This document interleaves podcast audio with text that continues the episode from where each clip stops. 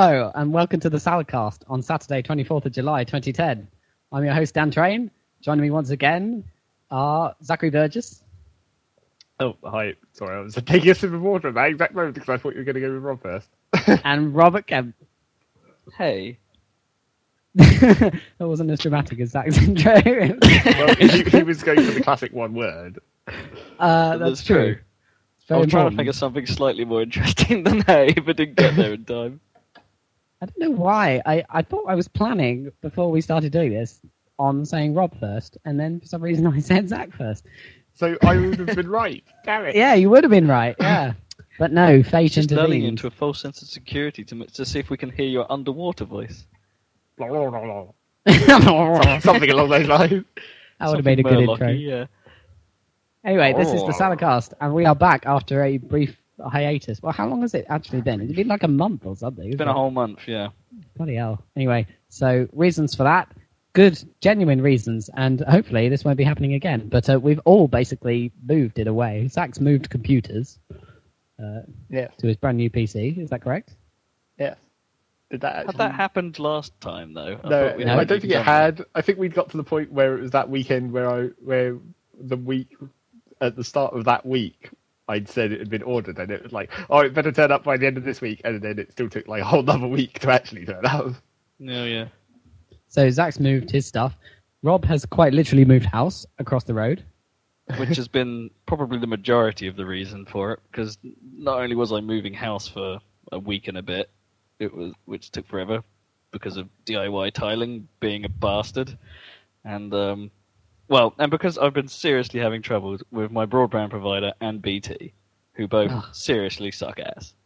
It's typical. Why is there always trouble? Every time I've ever moved, like as a student, you have to move around to different houses all the time, and it's like when you're in halls, you just plug in. Whereas anywhere where you have to move in, you have to set up the broadband, and every time there is a problem. Why can't they just do it? I know you'd have thought because it's a brand new line they'd have got it right, but no. In the end, it was all, it, and this ran on for about two and a half weeks of me being internetless. Um, in the end, after BT fixed their initial problem, which was they got my phone number wrong, they uh, eventually fixed it. Um, it came apparently it was all at the exchange in the PCP box that they just wired it completely stupidly, Oh right. um, and so they they just had a bit of a toy and fixed it in minutes. Ugh, it's typical, isn't it? is Once really they get someone else to do it. I. You'd think British Telecom, if they were experts at anything, it would be at knowing your telephone number. I don't know. Maybe it's confusing when it's a new number. stupid. Hmm. And me, I've been moving up and down from uh, Southampton, and I'm up near Manchester now for the time being. So I haven't actually got everything set up here, but before long, I know uh, uh, Rob and Zach here have both got brand new spanking PCs, but hopefully I should uh, be, have Well, the I, lend I of a wouldn't call them spanking PCs. They're not set up to sort of um, pleasure someone's booty. No, that's true, but they are brand spanking new, and uh, they would spank the ass of uh, uh, uh, computer games in terms of performance. I think Good save. that's what I meant That originally. didn't really need saving. It's just No. you, you had to, you made it into something that required saving.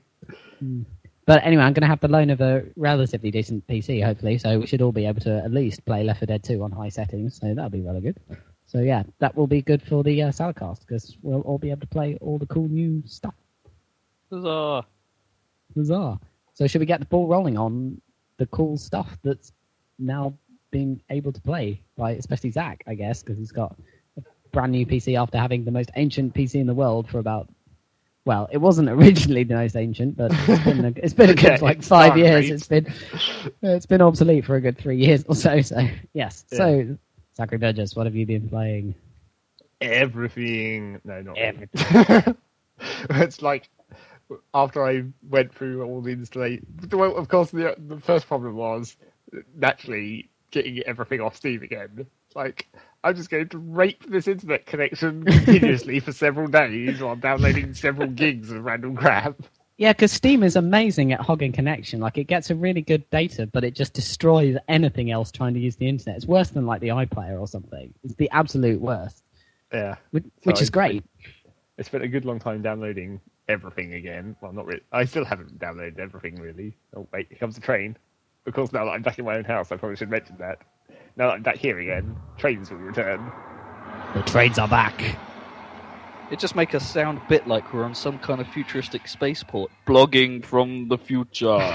yeah. Well, that's appropriate because one of the games that I installed and played was Mass Effect and Mass Effect 2. Did you see how smooth that was?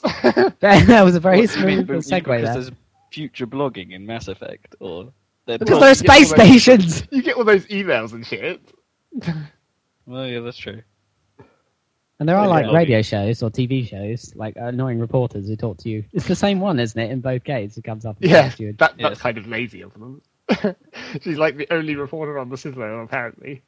I guess, but at least you have like in the second game you have history with her like being annoying, so you can be renegade towards her if you like.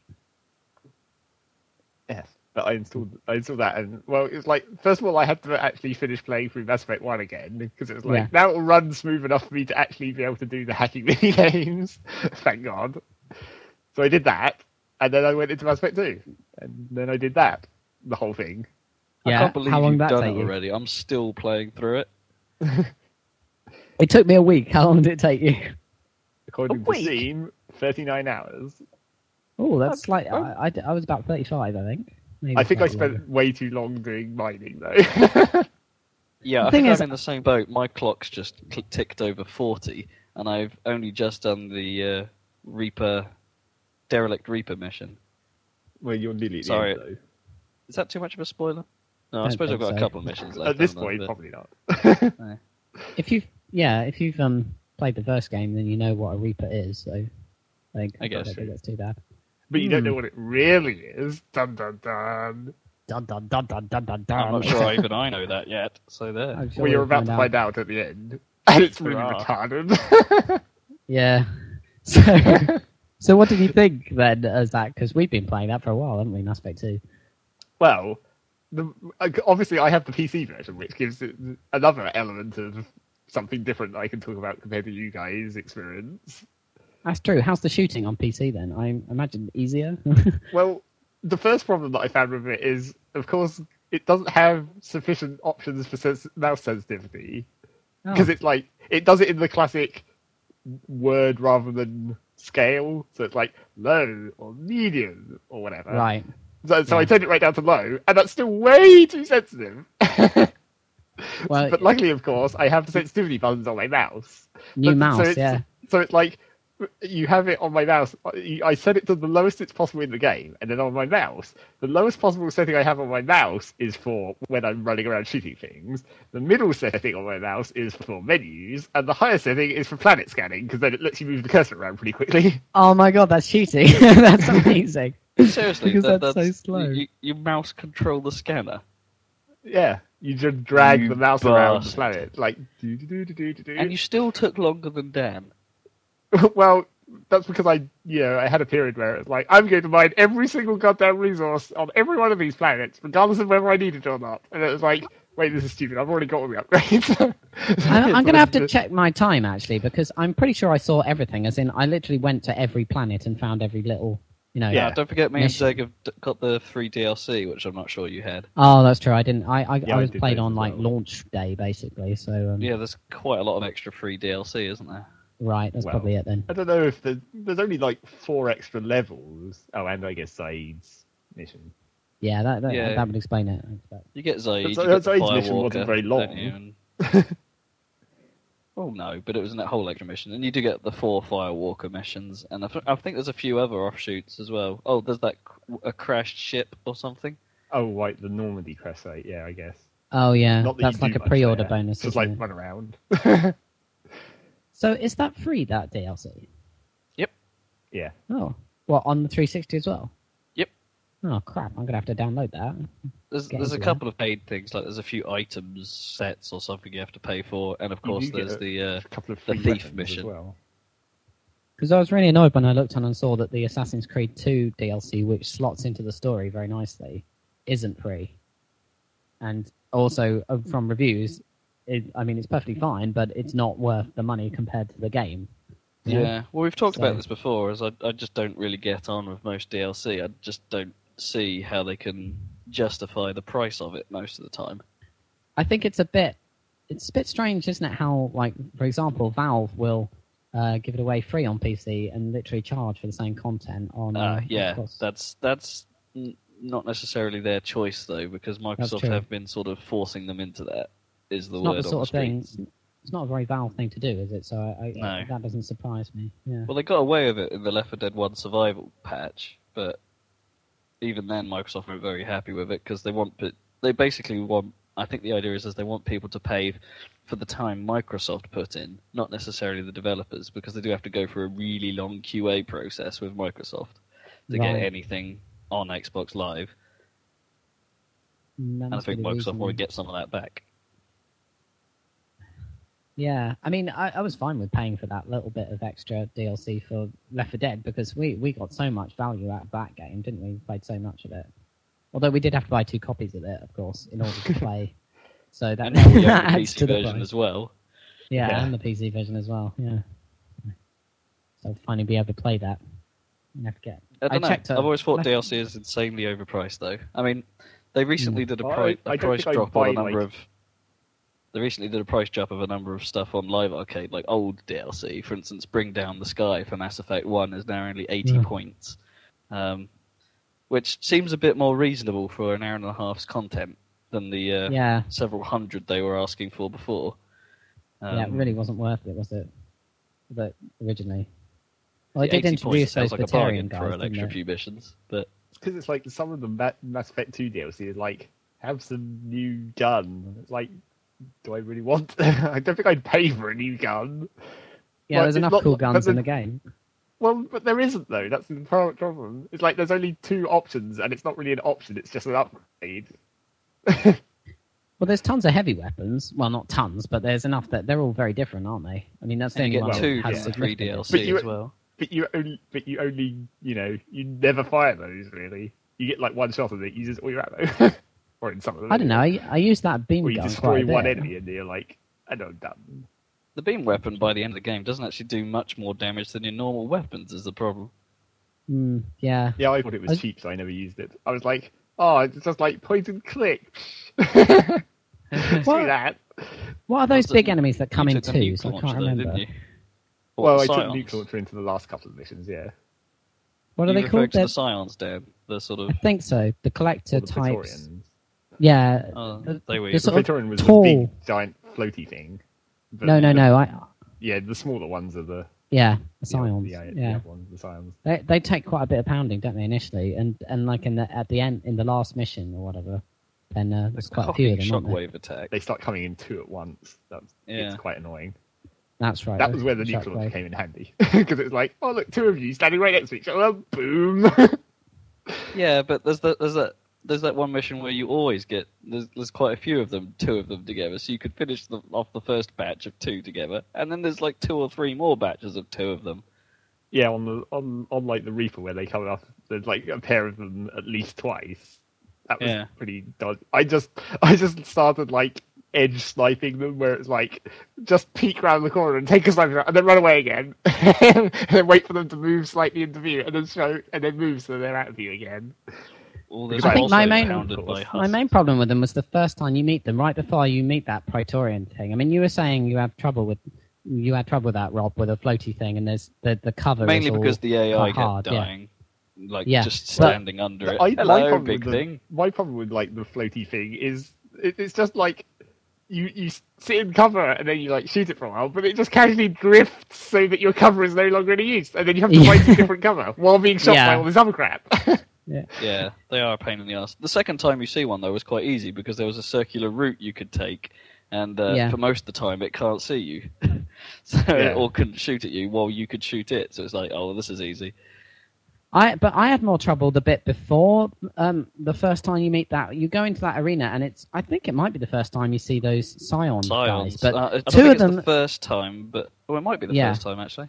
Actually, But there's two of them, and they're at the end of that area, and uh, then the zombies come from the sides, whatever they're called. Mm.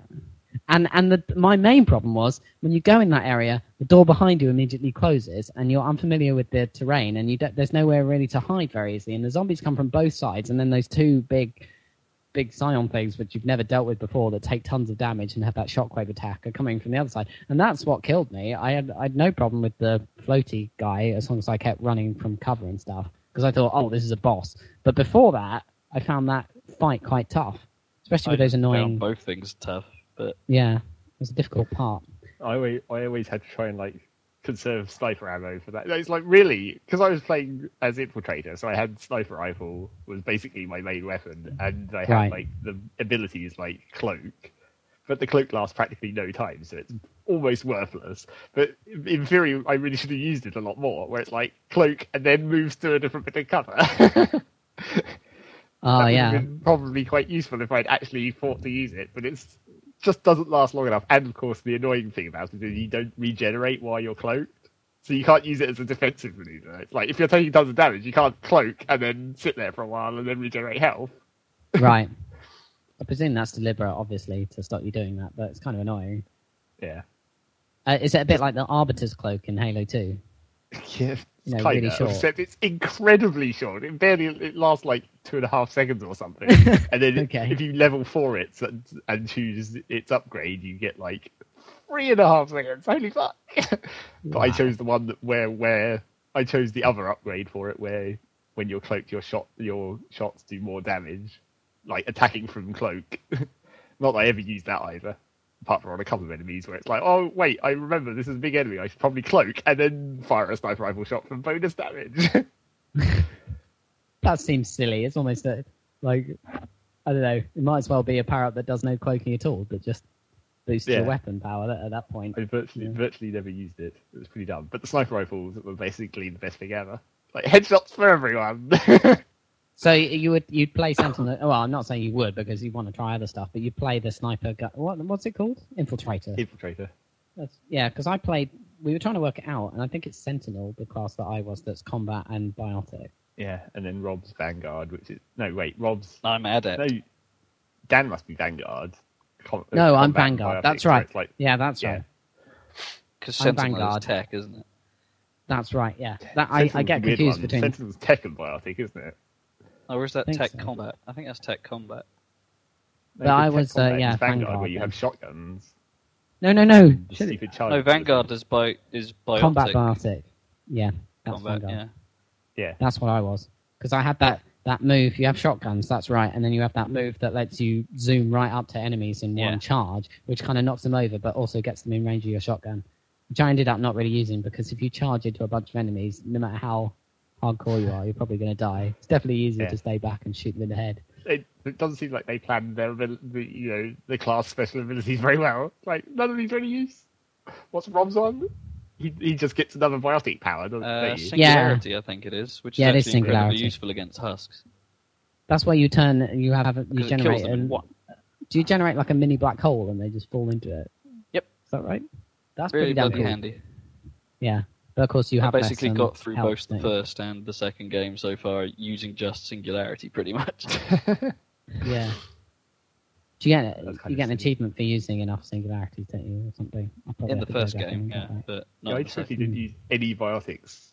I mean, obviously because I was I didn't have biotics because I was combat combat tech, being an infiltrator.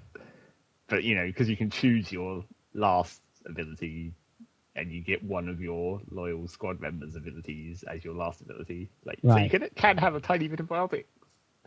But I didn't. I just chose another ammo ability. So it's like I basically had an ammo ability for everything. It's like, okay, now they're in shields, I'm using shield shots, and then once I've gone through their shields, switch to armor shots.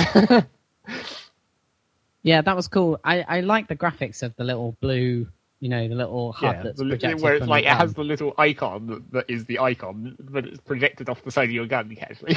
It, lo- it looks really cool, and it's it's a really good uh, visual cue that it doesn't need to be on the HUD.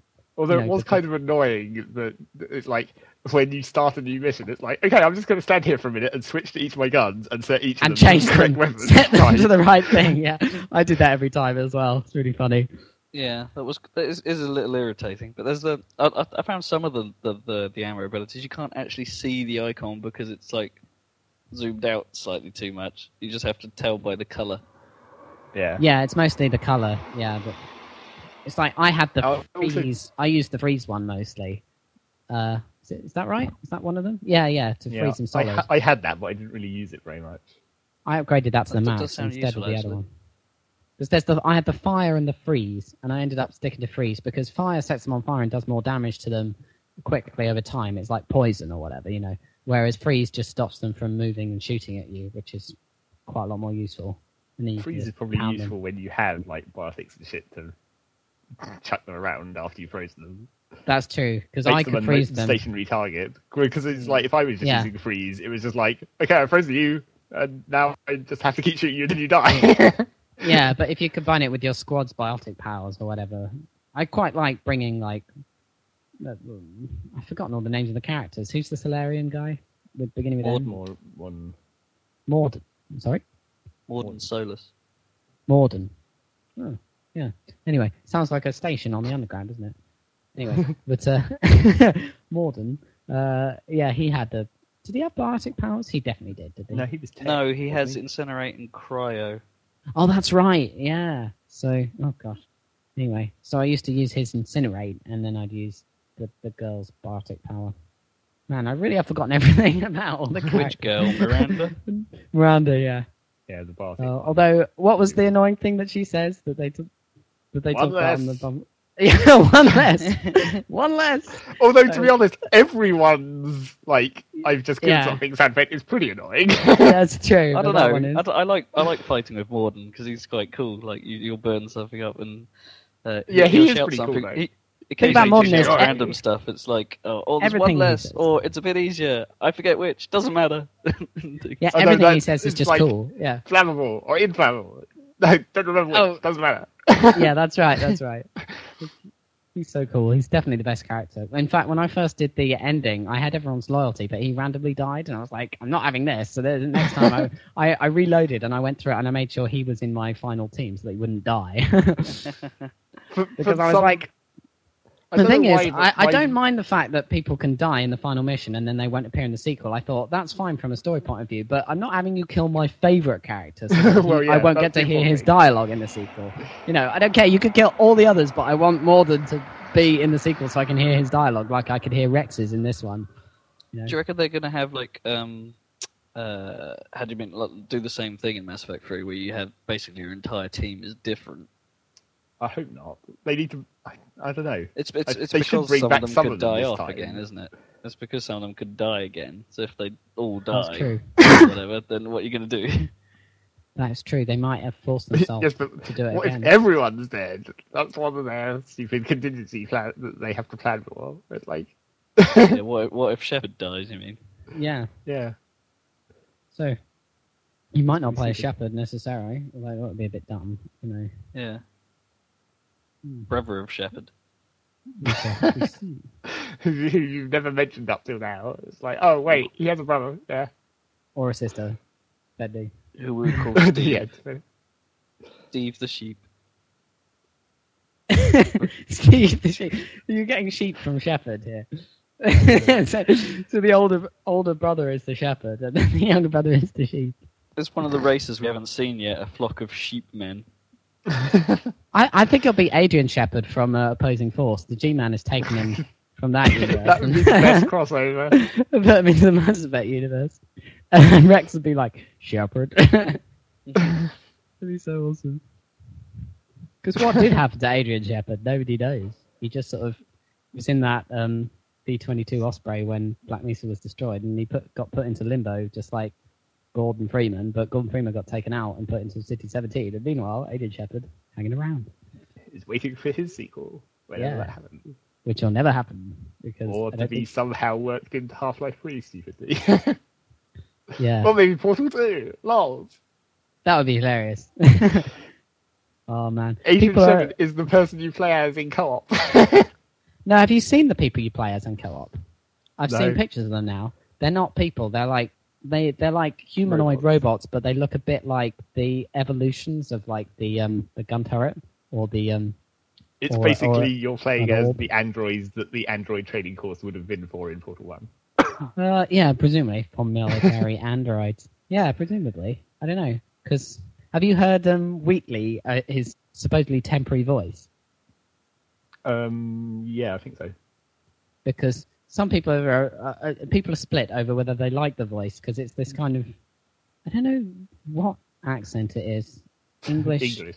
English. Is it Midlands English or somewhere. something? I don't know where.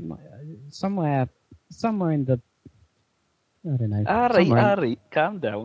Let's have a little good listen. it's not. It's not. It's not Scouser, no. But uh, anyway, it's just a.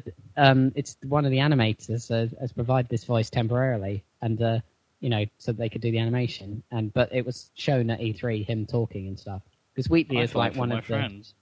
one of the personality core no, it's things. not Ike. but yeah, I I don't know if they should keep that. We'll have to see. Hmm. So yes, Yeah. So that was Mass Mass Effect. Effect 2.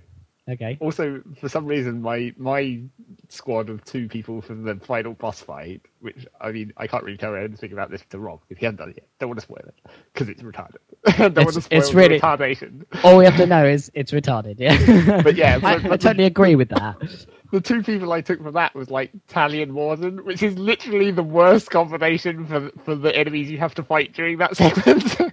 Possibly, but as I say, it's worth taking more than just so he doesn't die. yeah, it's worth taking more than just because he's cool. yeah, he's way cool. And I had to take Tali so she doesn't die because of the romance. God damn it! Did you get him to sing? Yes, that was also Awesome. awesome. Oh right, the uh, uh, Gilbert and Sullivan thing. Yeah, that's quite cool. Rob can't remember a single word of that song. Something about I am the very model of a scientist Salarian. Salarian. Yeah, Yeah. all that. Hmm. It's always good to take the mick out of that. That's the tune he used um, uh, for the Elements song, isn't it? Tom Lehrer. You know, Yeah. the same tune he set the names of all the chemical elements. So yes, Mass Effect. What else have you been playing on your new PC? Well, I installed but didn't play very much Red Faction Guerrilla, so that will be coming in the future again. Okay, coming attractions. yes. Um, and then basically a whole goddamn ton of Team Fortress 2. Because it's like, uh, it's like you on the stupid on the uh, H8 servers where it's like records your stats, but it only records them over the last. Well, well, I mean it records some totals, but it records them mostly over the last 28 days. It's like, holy shit, I haven't actually played in the last 28 days, so my stats appear are like totally fresh. I better grind Oh. up some points. So you did. Uh, and uh, me and Rob, Rob not having an internet connection and me not having access to my C- PC, have not been playing TF2. And of course, the engineer update is out. So uh, Zach, you'll have to tell us what the hell's going on. What's going Well, on in Rob, Team Rob Fortress has played that a tiny bit. Like Yeah, I last managed to get one session in a couple of days ago. But Okay, well, I didn't get a me in. chance to play NG, unsurprisingly. No, but you could see the effects. Yeah. yes. it's see it's stupidity. certainly interesting. I'm not But how does entirely sure work? that some of the changes are actually um, of any Well, the- use. it's like the main problem with it, as far as I'm concerned, is it's obviously totally unbalanced the like the sort of attack and defense dynamic. Where it's like now when the engineers are attacking, they can just carry a level three sentry up to the point and just put it there. It's like that- that's not very fair. It's just like bringing a giant fucking gun and just plonking it on the point you're halfway through capturing, making it virtually impossible for the defending team to counterattack. I can don't see why they that. did it though, because they needed to make the engineer slightly more involved in combat. Well, but slightly that's more the trouble with it, because it's like- push. Uh, when they were like on the run up to this, they were like, "Oh, we want to make like the engineer unlocks to bring him out from behind his turret, so he's a bit more like combat orientated or whatever." Except in, in like two out of three of the cases, they've just failed to do that because it's like Yeah. you get the shotgun where you get revenge crits, so that's basically you stay behind your turret until it dies, and then you go shooting things. which Right. is bloody awesome because it's way, it's very powerful. I, you know, when you come up against someone wielding that, you're probably it only has dead. three shots, and that's the trouble. Yeah, only having a three bullet clip, I've seen people clip out of that all the time and just die. but you can, you Right. can like stack up 35 crit hits. Yeah, but you're never going to get that many, or at least not if you're as shitty engineer as I am. Hmm.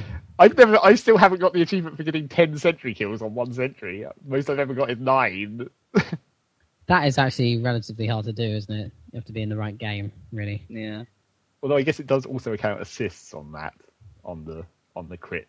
The, the best so way, to be honest, to do something. that to do that achievement is to put your sentry in a surprise position that nobody expects because it's Yeah. a bad position, and then everyone goes ah, and yeah, a surprise sentry rather than an actually useful sentry is the way But to get that achievement. It's like the the next engineer weapon is one where is is the one where turn, you get the laser pointer and you tell your sentry where to shoot. So that doesn't actually move you out from behind your sentry either. so how does that how does that work? What do you do? it's just like put your crosshair where you want it to shoot, and then you press down the button and the sentry shoots at it. But you can still move around. Right. So you don't have to point the, the, the Wrangler thing at your sentry. You just point it anywhere in the room, and as long as you're in the same room as the sentry, it will shoot. Well, no, so long as you're in, it just point the sentry points towards where where it's pointing, regardless of where you or walls are. Which obviously means sometimes you can look like the sentry could just be shooting at a wall because you're you've moved behind that bit of cover or whatever. You have to be aware of where your sentry can actually shoot to. So it won't work across the map, obviously. Well, no, it will work across the map. Oh. It has because that's like the advantage of it. It is now that there's no. you- Oh, if, I if see. the enemies outside the detection range of your sentry, you can You just can still manually tell it to shoot them. That's quite cool. So, okay. Hmm. but of course, So that- what happens if You get it, double it, damage it can't spin shot round as as well, is fast as you big can, can it? So if you if you're pointing No, the it can laser turn up. one way, It can turn up. it- the sentry can turn super quick when you're doing that. Oh, okay. instantly. so it, gets can turn around and as it fast fires as you extra can. fast, and it gets a shield, which makes it absorb tons of damage. Hmm. That Which sounds is quite really- fun. It's really dangerous, except for it has the slight, you know, sort of balance disadvantage of engineers will all the time be running out from behind the sentry into the open and then getting sight. Well, no, worse than that, actually. I think Wrangle turrets are easier to destroy because they don't have the snap detection. You can Well- sneak out of the out of the engineer's well, yeah, visual if they range, if they don't know and where you the are, engineer won't be repairing it. well, So unless you've got a presumably- If your if your for them. turret starts taking damage and you're not sure where it's coming from, do you just switch weapon as quickly as you can so that Well, it, 'cause it then goes back to normal? it then has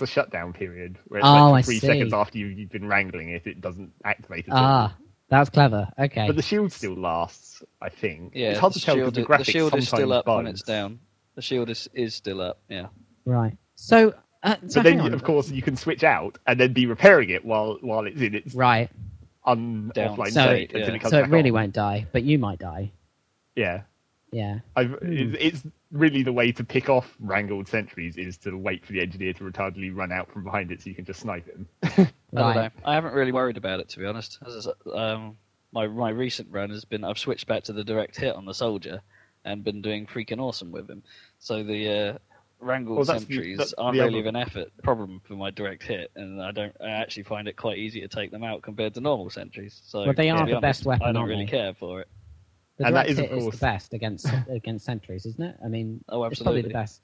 That is, Uh, I guess the- demo men, but uh, but the final. direct hit. Oh yes, Better at mini range. sentries. Yeah, the mini sentry is the final unlock. With the So robot what, hand. let How tell me this: if you can if you can So move pointless. if you can pick up and move a level three sentry, why would you ever use a mini sentry? because it builds at 100% health. So if you're setting up fresh, it doesn't get destroyed instantly as soon as someone shoots at it. Right.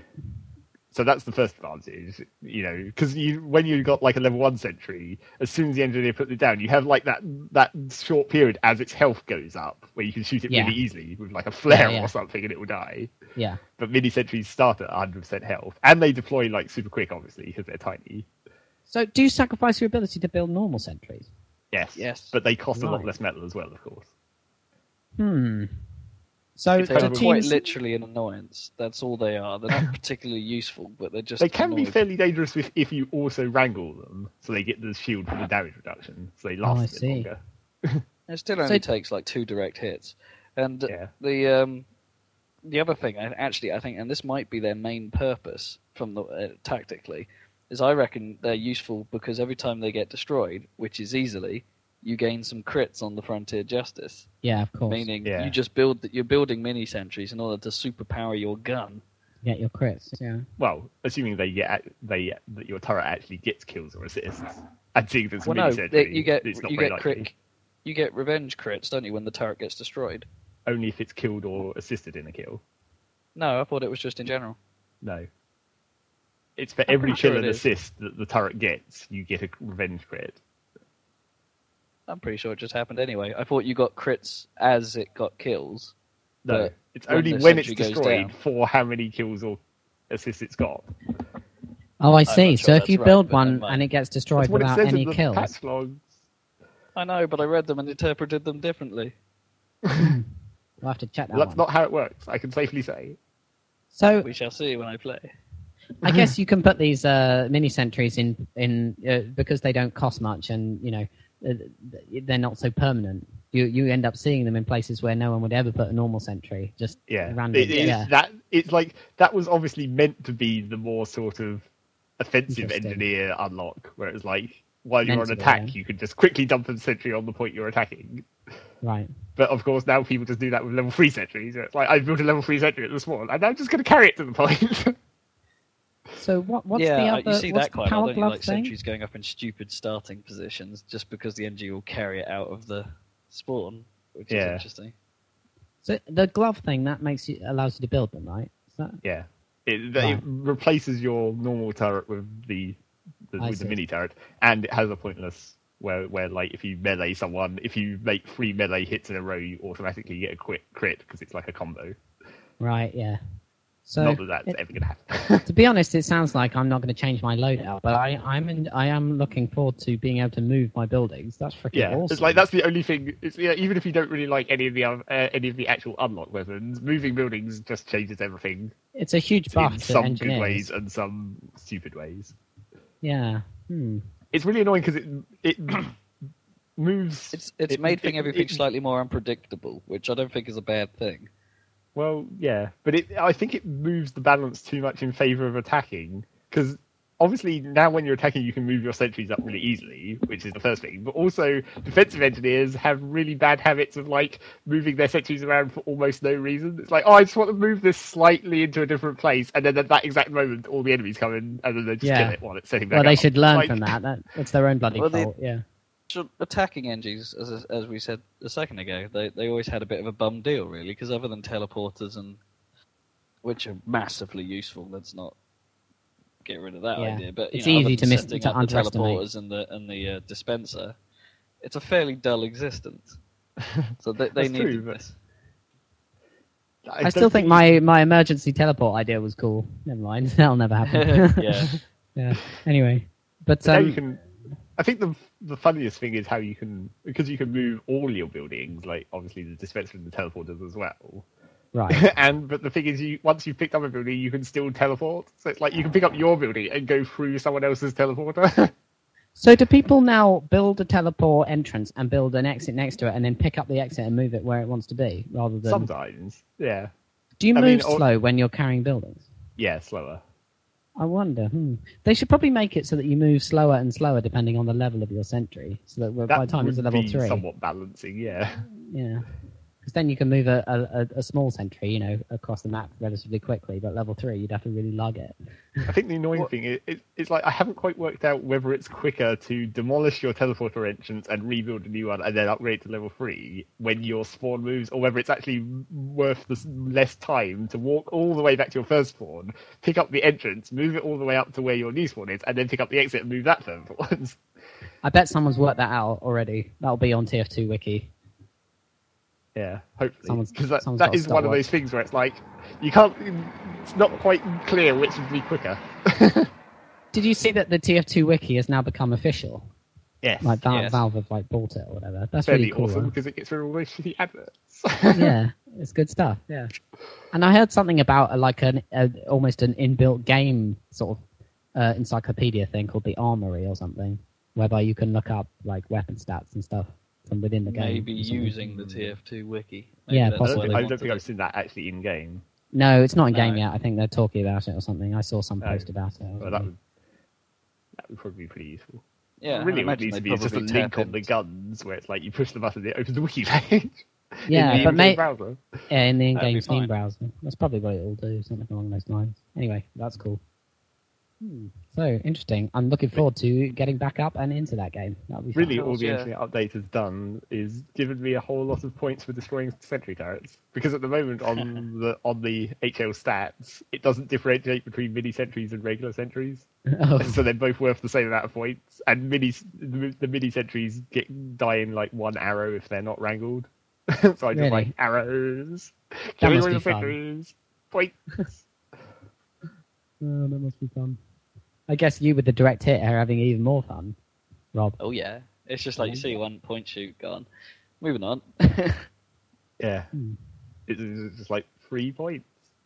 I'll take those. Thank you. I'm increasing my most destructions per life. Lol. yeah. I think I did that with a couple of classes uh, Thursday. I think I did as well on my sniper, where it's like nine now. Used to be eight though, so it's not really a big increase. So, you've been playing anything else on your PC? Uh, well, there's been the regular sort of standard Eve elements. Which looks identical, I imagine. Still well, no, actually, I turned it up to full now. I mean, it looks the same as it was on the Mac, obviously, because that could just about handle it on full. But now it's like You can run that with- have it on full. you can run that on like multi-screen, can't you? And not that you have multi-screen, but that might I be do a currently have benefit. another monitor at the moment, but I Ah. don't really use it for anything. Because it's Is like, that true, really, You can put it into like multi-screen on Eve, but I don't. I'm not sure how that's actually helpful, and Right. I'm not sure. But well, I'm not sure what it's like nowadays, and I'd hope it's different. But it used to be really dumb, where it was like it didn't account for the fact that there was obviously the middle of the screens is where you don't want to put anything, so your ship would still be on the on like the Oh. interface between the two screens. That's it's like uber lame. that's dumb. That's not really multi-screen at all, is it? That's just a bot. No. really, isn't it? Hmm, yeah, well, we'll see. I have been thinking about maybe trying to turn that on because you need a lot of screen real estate in Eve. There's all kinds of like windows and shit that take up the entire goddamn screen. I'm hoping that, like, with this, I don't know if this will be possible for a while, but with this PC I'm borrowing, I might put another, might be able to put another um, graphics card in in Crossfire and have three screens and have, you know, surround or gaming. I, I could probably do that with something like Quake 3 Arena. That'd be hilarious. Well, the problem is That'd that, like, my my uh, desktop resolutions are slightly mismatched because I have that widescreen one that, where the vertical resolution is obviously 1080 because it's 1080p, and then the other ones are uh, 1280 by 1024. So that slight mismatch might be a slight uh, problem. There's only Yeah, if a- they're your peripheries, it shouldn't be too much of an issue. yeah, exactly. It's ve- I don't mind if it just cuts off a little bit at the bottom. It shouldn't really be a problem. But uh, things might get suddenly slightly larger as you turn to the. Depends on the game, really. Most the problem with most games is you'll probably actually lose vision range because it will be, um, That's true. You know, squishing it weirdly and stuff. You'll probably actually lose vision, or the middle screen will appear overly zoomed. Is one option. Yeah. It will either be overly zoomed or it'll work as you want it, and that you can see more. But no Mm. guarantee on that. I mean, We should- th th there's a lot of moves actually. I was reading up on this fairly recently about ATI's move towards what they call Eyefinity, which is like Yeah, that's the, it. the multi-monitor solution, and they're trying to show off the fact that they, you can run games over six monitors at insane resolution. Yeah. Except, as you say, nobody seems to have solved the problem of the annoying black lines between screens.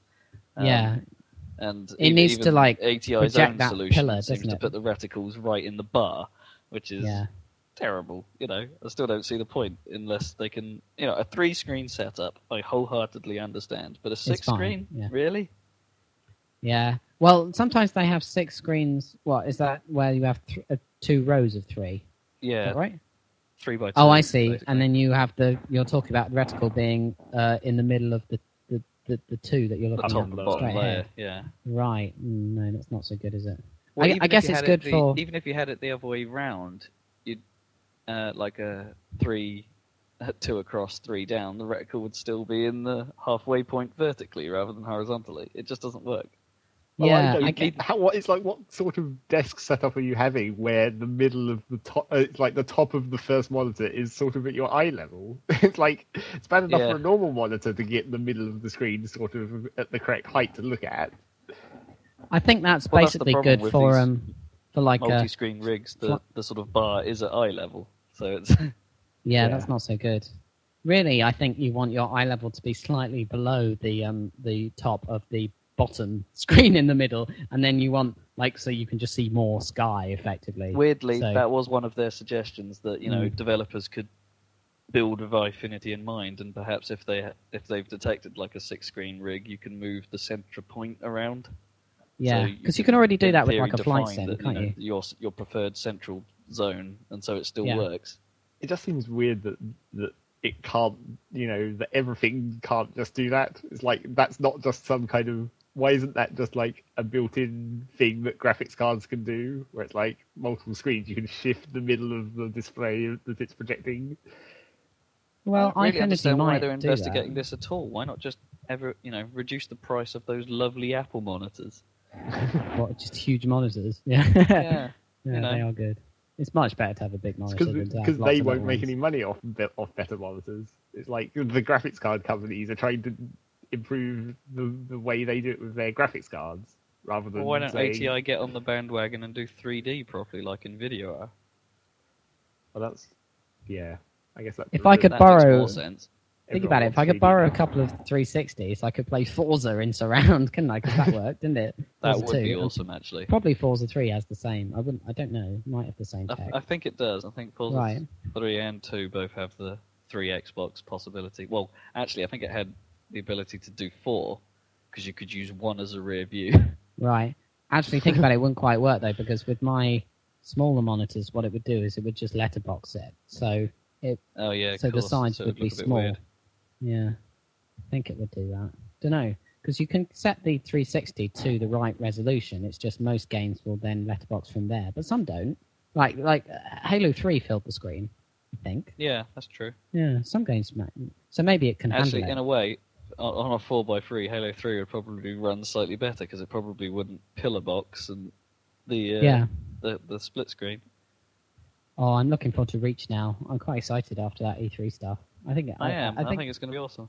I think I'm going to get it, and, I, and with this setup here, I'll be able to play it. Um, you know, Xbox Live, which I haven't played games over Xbox Live multiplayer for almost ever. I mean, I used to play Halo 2, but that was a long time ago. So me and you'll be able to play it, Rob, Those were and the uh, and we can report on the sidecast, and we can even I even have my PC, so we'll be able to go on TeamSpeak instead of using the built-in chat if necessary. Totally awesome. Mm, So that will be. Well, I don't have. A, I still don't really have a working Xbox headset. I'm working my way through uh, through a collection of old Xbox headsets that still work. Because you got given that free wireless buggered. one, didn't you? strange ways. Yeah, I got given that free wireless headset because my Xbox has broken so many times, and then that broke in a month. And How many times have you had the red ring of death? five now, I think. Five times. Yeah. Five repairs. Yeah. Well, technically it's six repairs. Five red rings of death and six repairs because one time they returned it to be busted. Oh. How busted? As in it had the red ring. No, it had overheating issues that caused the Oh. games to go have a weird orange checkerboard uh, Oh, display gra- on screen as it froze. Hmm. No. It's good that the new Yeah. Xbox has the uh, built-in Wi-Fi. That's nice. Although there's no real benefit really. It's quieter and stuff, isn't it? You know. Yes. Speaking displays again, I want to go back because Yeah. we've had a not a uh, we've had a pre-production US model of a Sony 3D TV in the office for a week now. Right. Okay. I'll admit it's pre-production, Yeah. and I probably shouldn't be talking about this, but never mind. Did you Yeah. sign anything? Um, no, I didn't sign anything. It's fine. oh, okay then. you know, they're out now. I'm sure we can all like talk about it freely. Um, but anyway, it was a pre-production version, and honestly, not impressed. Hmm. There's way too much crosstalk between the left and right eye. Way too much. Is this Um, because Sony really have to get they they're in a tricky point here because the other uh, their competitors are going to jump on this 3D thing because Sony are the market leader in TV or whatever and their Bravia and no, everything. absolutely, yeah. But they Um, if they don't get this right, they're in serious trouble. You know, because PlayStation 3 is getting better, but for a long time they were making a big loss on that. And if they screw up their entertainment TV side of things, and someone like Samsung comes in with better 3D or something, then they're in serious trouble. You know? Yeah, as I say, I've seen Samsung's offering as well in PC World, of all places. And Yeah. that looked better. It did Right. look better, and the fact that was pretty damn good. Um, it, but the annoying thing is, is that none of them are still as good as having a Samsung monitor and an Nvidia kit, Right. Yeah. and that's not perfect. But none of the 3D TVs I've seen have bested that yet. No, I think buying a 3D TV is a real stab in the dark right now, and it will be for a Apart while. from, we've also got a um, a. I've also had a chance to play with um, a JVC polarized screen. Oh yeah. And while it makes some terrible design choice, choices, seriously terrible ideas, um, Hello the- JVC. Yeah. yeah, uh, it's it's properly awful. For instance, like um, the only 3D formats it can accept are side by side, where you take the two frames and encode it into a single image, basically. So you take a, Oh yeah. a normal 1920 1080 image, and you have the left and right eyes make up half of it, Is that how which makes is sense doing it? side by side. Except for the fact that they've then vertically polarized each. Well, they've polarized each at every other line. right. Meaning, so you've lost half the resolution of the image by doing side by side. So then JVC go, I know, let's lose the other half of the Other the, half. So by- you're by quartering the polarizing it in lines effective across the screen resolution. rather than vertically. Hmm. Dumbass. And and w- does it go weird when you tilt your head? Yes, Yeah. although Does that happen with the Sony as well? Does that always happen? Oh no, that's it not happens much worse on the Sony. Um, Right. on the JVC, That's not actually, be it's any not so good. bad. It just discolors. They're not. People aren't going to have that in living rooms. There's going to be Oh, no. news God, no. stories. There's going to They're not going to have the. JVC because it's six and a half grand. Oh yeah, I know, but that that, that, that will be the technology That's by the time. though, obviously, when everything Yeah. is super expensive. That's Well, true. they've been bit making these. There's been production models of polarized tellies about, but not available to the consumer generally, um, for about three years now. They have been around. Um, the flicker TVs are the ones that are new to the scene, and it's just the way forward because of the resolution. It's just that you know the people that have been doing polarized screens have just made bad decisions. I think that I mean I I know you're the expert in this area because you work in this you know uh, region, but um, I th- I just think that 3D cinema, the success of Avatar and 3D cinema, is pushing 3D TV when the technology isn't quite mature enough. It's nearly there, but it, you know they're- you're they're- right. oh, everyone's in a rush, and they should just take their time and get it right. It's, it, it's more to do with like the individual pixels. I think the problem is, is not that the glasses are a bad tech, not that the you know active flicker. I think that's a good way to go because you get the full resolution. Um, Yeah. And I don't think the tellies are bad tellies for No. 2D. I think that the fact that the big screen suffers is that obviously it's having to generate more brightness, therefore the actual response time of the pixel is probably not great enough. Or Mm. I don't know. I really, I, I'm not entirely sure what the issue is, but all I know is that they're not as good as a PC monitor attempting to do 3D. No, because that's got right in your face and very bright, and it's got a lot of advantages, isn't it? Really, in some Yeah. ways. Although I really do see 3D gaming being a good thing as soon as someone starts to get it right. Yeah, I think it could be cool. I think it's Weirdly, all, it, one of the best examples I've seen, um, because I've played the PlayStation 3D stuff now, oh yeah, like including Wipeout and uh, stuff like that. Wipeout becomes really, really hard in 3D. I love that hard. when when like new stuff that's supposed to make stuff cool just makes stuff a lot. Like when you're trying to play Forza with a steering wheel and you switch back to a, and you're thinking this is really cool and realistic and stuff. You switch back to a gamepad and suddenly your lap time's like two seconds quicker, and you're like, oh. That was the Yeah. classic, like in Colin McRae 4, where it's like you can play it with the steering wheel if you're if you want to be hardcore, but doing it with the keyboard makes it so much easier.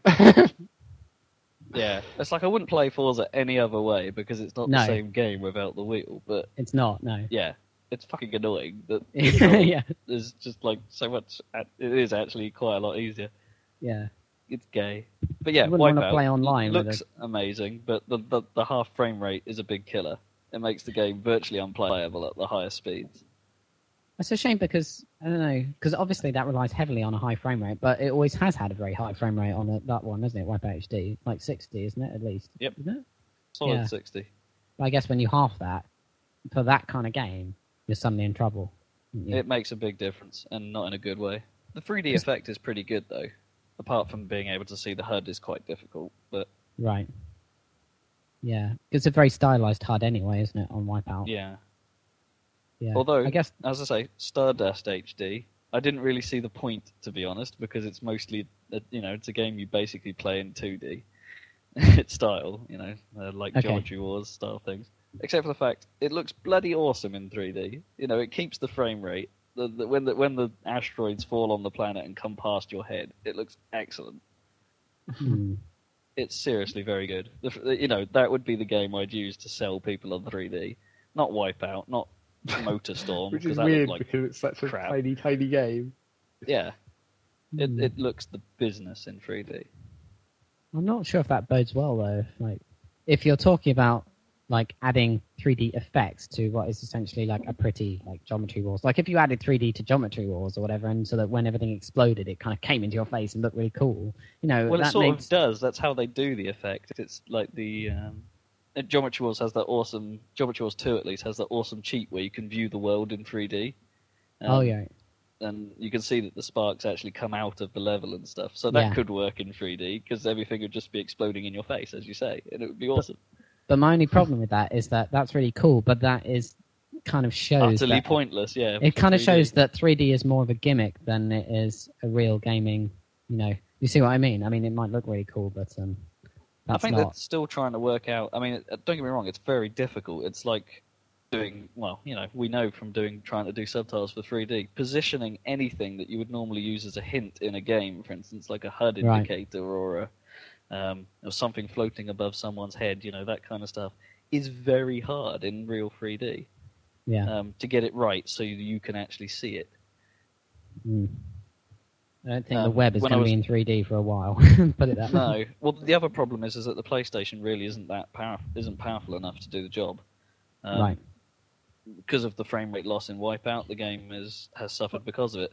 The other game they have, which I've seen, is the MotorStorm Rift demo, which they've made in 3D, and it just looks god ugly. Mm. They've had to kill so much of the graphical finesse that's in MotorStorm. It's really not worth it. It's a shame because it's like you're you're instantly requiring basically double the performance, or, or at least double the frame rate. I mean, can you imagine? You know, Grand Theft Auto 4 in 3D would run at about 10 frames per second. You know, yeah. I don't know. It's interesting. Saying that, I have seen Grand Theft Auto 4 running in 3D on the Nvidia kit. All right, of course, on PC, I guess you can do that with Yeah. brute force. Can't Actually, you? look pretty good, apart from some effects which look really fucking weird. yeah, because they're not like- optimized, I guess. No, shadows, for instance. They um, get rendered on sc- at screen depth rather Oh. than at the actual depth, so they appear in front of everything. That's really weird. Because they already look a bit funny because they're kind of the dithering has to be quite low quality just to maintain the frame rate because it's casting shadows off this amazing world. You know, sometimes the edges of shadows look very strange in, not strange, but you know they're not they're not quite right because you need Hmm. that kind of penumbra, don't you, where the shadow changes from its full blackness um, ac- across a gradient to the point where light actually, you know, the end of the shadow that's what you don't get in like the Doom Three engine, where the shadows are just black and then there's a, almost a straight line, isn't there, between Yeah. the black and the and that doesn't look. It looks really cool initially, but it's not realistic because in a, a real shadow, as I say, is a, is a, is a gradient there, whatever. So that would look In summary, I still believe 3D will push gaming. You know, gaming will push 3D, and that eventually Yeah. it will be the way we're doing things. But at the minute, it all feels a bit like, you know how you watch something on telly and you think, "Man, that's really slick," and then you go and see it in real life and you think, "Oh, okay, it's not quite Yeah. so glamorous as I expect it." I'm actually, it's like when I was at the F1 a couple of weeks back. The um, um, you know, you think it's the most glamorous sporting event you could possibly think of, really yeah, um, and yet you're still sat in scaffolding, yeah, that's true. you know, and Mm. there are trucks and gravel and barbecues and chip Yeah. vans, you know, it's, you It's know, not it's, all- it's, Champagne and grid girls and uh, no, Yeah. at the minute, I think 3D is the same thing in that it's, it's nice, but it's sort of, because games are developed for 2D, 3D just shows up all their issues. that's true. and Hmm. that's how I'd describe it. But I'd love, That I'd love to see an where it goes. analogy. So, Rob Kemp, what have you been playing since we last we met? This is going to be a fucking weird conversation because it's been a bit limited. That's okay because uh, so No, is mine. So, so just go for Well, it. no, it's not limited because of internet so much, because obviously I could have done other things, but just out of ease and busyness. I Rob has been playing Tile Manager 2010. Grout Man. Grout, man. Tyler Bond 2010. Fuck it out. So I'll how tell you was what. it? Grouting How's the tiles is a right pain in the ass. Have they let Well, it's ball- actually it's actually easy, right? But we made the colossal mistake. Like when you're grouting tiles, apparently with normal grout, you leave it for about 10, 15 minutes, and then you wipe it off the tiles. You know, so you leave that nice sheen. With Yeah. this grout we were using from Homebase, name drop, the um, the stuff basically dr- dried in like 60 seconds. So we went back to clean up the mess we did before, and it had gone fucking solid. So we awesome. spent hours trying to scrub this shit off the tiles. Oh no! and we did we made that mistake three times. Did it not say how, did, how did you make it three times? Did you Well. I made the mis- well, we made the mistake first after about fifteen minutes, and then spent like an hour scrubbing the bastard off. So then it was like, right, we're going to do this again. Except we'll scrub up. Except that still wasn't quite quick enough. We we we still didn't get it right, so it was still it's still, it's still fucking dry. So we scrubbed all that off. Um, and then just as I got good at it, the gnome thought, "Oh, it's, it's like, it's just, can I do some grouting for a bit?" And I'm like, "Sure, fine." So she made the mistake. So yeah, basically it was a colossal fucking disaster. And uh, But now you have tiles, unlike, believe it or not, your last house's shower, which did not have ti- uh, did not have tiles up the side. So that, was, that was pretty. It didn't have damn sufficient stupid. tiles, at least. no, Yeah, had- for the only room with a shower head, they didn't bother. Yeah, just to explain this, for the only room with a shower head, they didn't bother tiling up half of the wall, meaning that the water just went all over the painted wall and eventually peeled off. Like the paintwork and stuff started peeling. Basically, it was a super retarded idea. It makes sense if you've got a proper shower cubicle and a bath, because you're probably not going to use the bath as a shower then. Um, but because this was the a bath stroke shower and they'd only tiled halfway, fucking stupid. And what's more, the actual hook that, that hold, holds the shower head on was very low Was down it as knee well. height? Yeah, you had to sort of bath shower, didn't you? Yeah, it was not good. You had to, yeah, you had to kneel to the gods of showering. every day. Oh. Well, you know, it was like um trying to, I don't know how, how like I suppose. Have you ever seen a woman dye her hair? And, you know, and they sort of dipping it in the sink, Yeah. a bit like that. You know that scene in uh, Lost in Translation where the, the shower head is too low, which I'm sure is a complete exaggeration because the joke is that Bill Murray is a tall American and he's in a Japanese hotel and Japanese people are relatively short, so on average, so the shower head is very low and he finds that difficult. But I bet if you go to a proper hotel in Tokyo, the shower head is as looking high as you blooming want because they have enough. yeah, probably. They'd probably Western cope with it nowadays. Yeah, exactly. but yeah, it was a similar situation. Unless he was being cheap. We were staying in a cheap hotel. No, it's a very, very posh hotel that that, that movie is set in. In fact, my dad stayed there once. I think. It's like very tall. Yes, Unless so Bill Murray is like the tallest man in the world. he's pretty tall, I think. Yeah. But uh, he's not a giant. so, tile with Tron 10 to 2010. Yes, I've been, I've been playing. Tyler I've been playing the uh, five day tile challenge. Uh, I've also been playing DIY fail Yes, that's- that was because basically game. I can't DIY. It seems just in general. Um, classic moment came as where I was I was um, drilling the holes basically to put the blinds up. First of all, a couple of the holes, even though I'd marked them out really precisely and stuff, and spent ages making sure they were correct. Somehow, after I drilled the holes, they weren't fucking right, and they were off by like enough so I couldn't actually put the places in to fit these blind brackets in them. So we had to fill them in and do them fucking again. So that was stage one of suck. But even after I then got them in, we then tried to fit the blind, and when we did it, I wasn't here at the time, so I missed out on the hilarious moment of when the brackets fell out. When It just, the just sort of there we go. There's the blind. Oh, so yeah, basically I fail at DIY. So I've been doing a lot of that. Well, Okay. I say I've been doing none of that since I failed. So Yeah, you stopped doing that as soon as you failed. I stopped playing DIY fail because it sucked balls. Not with a very good gameplay on that one, yeah. Just delete that from your Uh, hard disk. And then during the move, conveniently, just just before we started moving, was the uh, the day my lovely iPhone 4 arrived. Ooh. So, to be perfectly honest, probably the majority of my gaming time has been spent on a combination of Carcassonne for iPhone. Is that good? Well, well, as you're about to you're about to tell us, I guess. But yeah, go. Yeah. Uh, that'll be that's one of the things I've been playing on. Anyway, uh, yes, pretty much. It's about as faithful a representation of the board game as you can get. Doesn't quite it? have the pizzazz of the Xbox version. It's not quite as addictive, and I don't know why. Right. It's weird because, like we're saying, like it- I mean, horses. you'd think the Well, Yeah, there's, there's, there's no like horse whipping that. noises. In fact, the road noise, instead of like horses going is um now just obviously someone with a cheap mic bashing some coconuts. it's like talk talk talk talk talk talk talk. Not, it wasn't an Irish horse. I just want to point that out. Monty talk Python's talk talk talk talk talk. oh dear. So that's the. Is that how, how much is that game? Do you have to pay for it? Yeah. It, yeah, it's currently three quid, which is a Ooh. bargain. Really, it's not. It's Hmm. not that bad, but it's. I, I Not too suppose bad. it's reasonably expensive for an iPhone app, but Hmm. eventually it will get more expensive. So buy now if you're interested.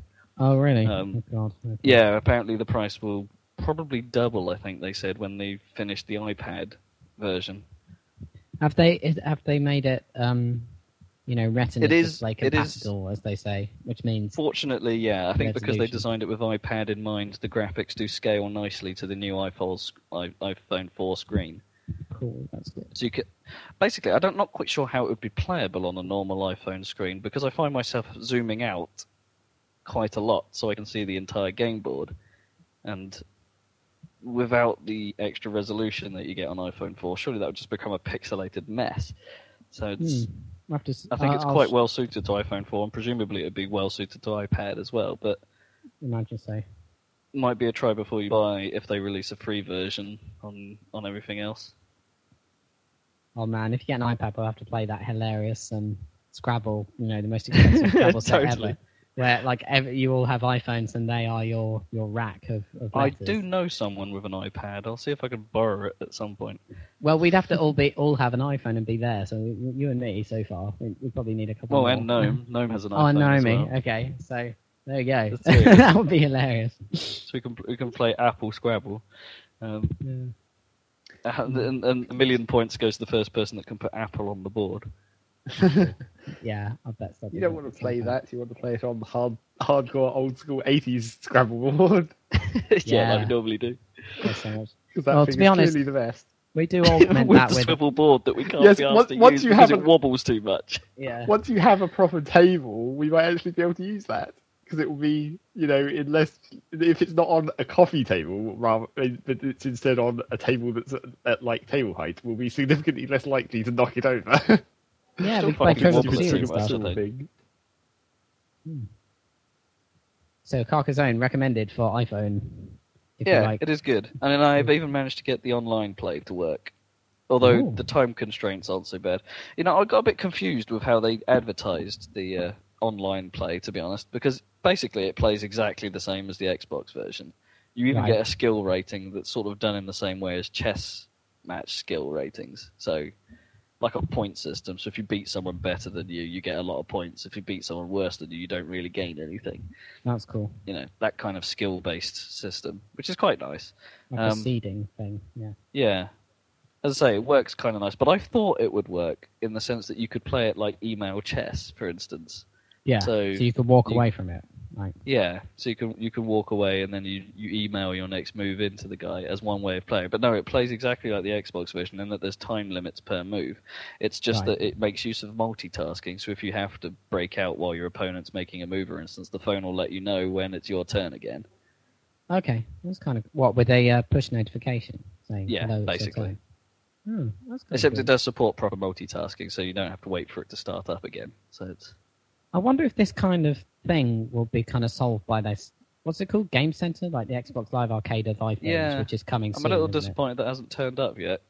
It's on its way, but I saw a screenshot where they like changed the visual look of it and made it look like a lot friendlier and cooler than it initially did. But I don't know. But if if they can, um, you know, lay down the groundwork for for multiplayer basically, so that developers can just use an SDK to like plug that into their games, then could be good. I mean, are you playing that over like 3G? Uh, You can do, yeah, I have done. Awesome, and it works I have just played, as well as I have Wi-Fi. played doesn't online over 3G whilst waiting for new tiles to be fitted to my car. Cool. No, I said, did I just say tiles? Yeah, I Yeah. yeah. did.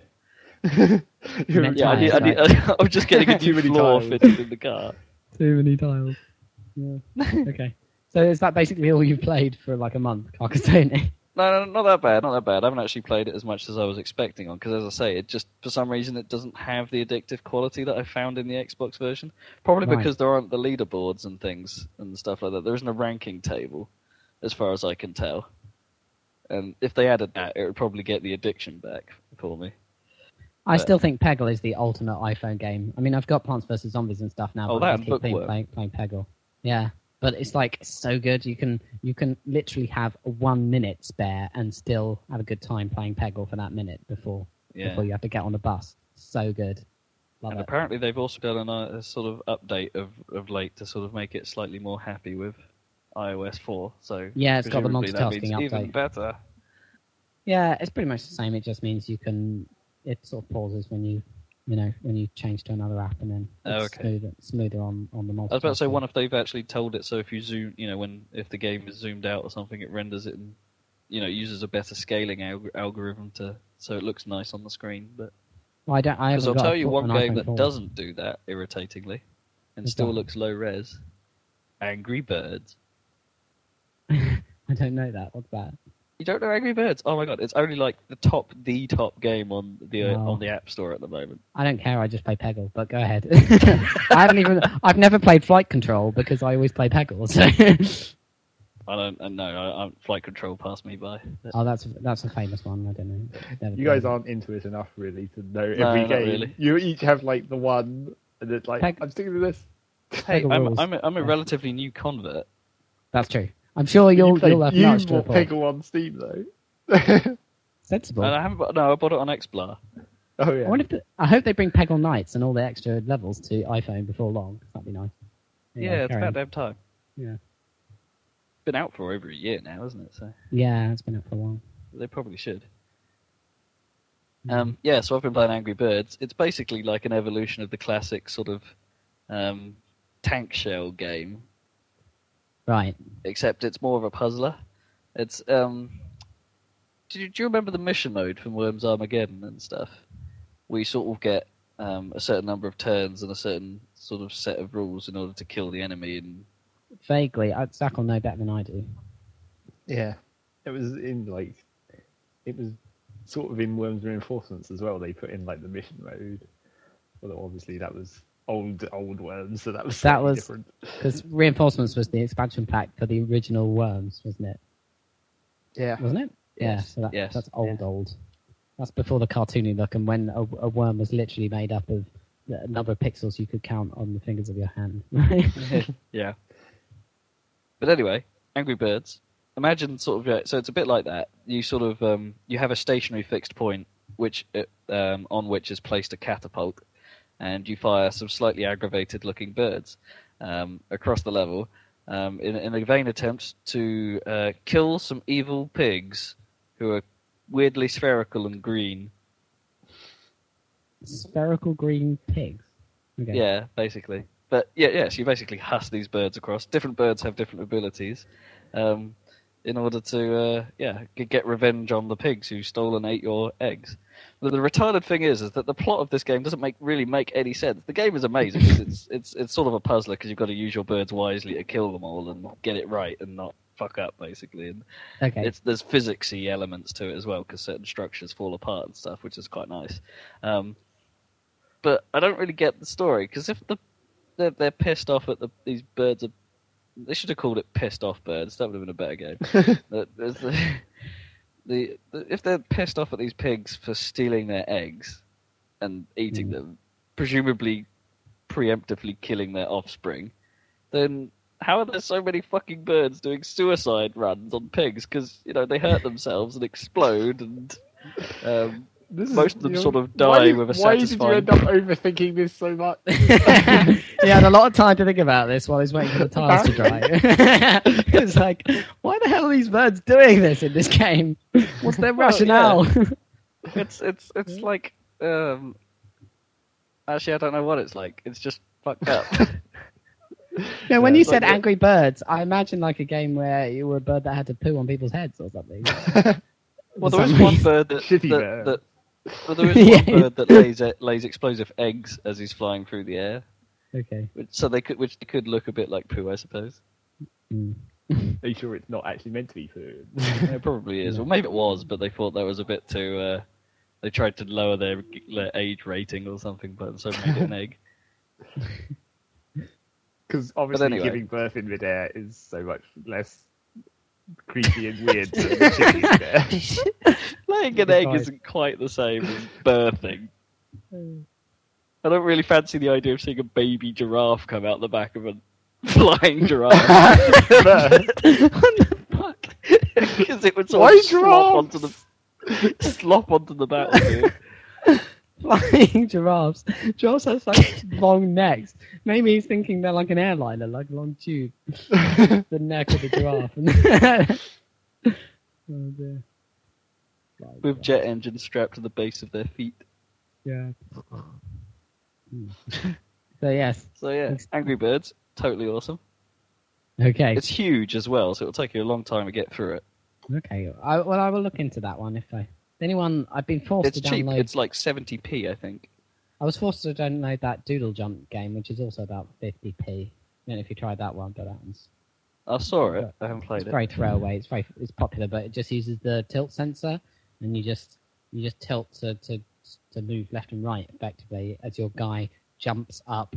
Um, it jumps through platforms and then lands on them, right? But but if it Hmm. falls off the bottom of the screen, then you die. So you have to just move left and right by tilting the iPhone in order to land on platforms and not fall off the bottom every time. So you just keep going up and up and up and up, basically. That's kind of cool. uh, it's So kind of cool. Get- game, whatever it's called, Yeah. jump thing. Yeah, it's probably it's probably the same as that. Yeah. So I've got that, but yeah, I'll look into don't Angry what game that Birds.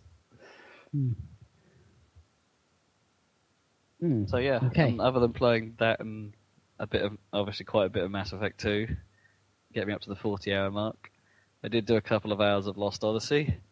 Nothing Oh. really 'Cause you interesting still happened. that. Still No. playing through that. Nothing There interesting happened. Um, I finished Uncharted though because I didn't have much of that to left to do, so I finished that.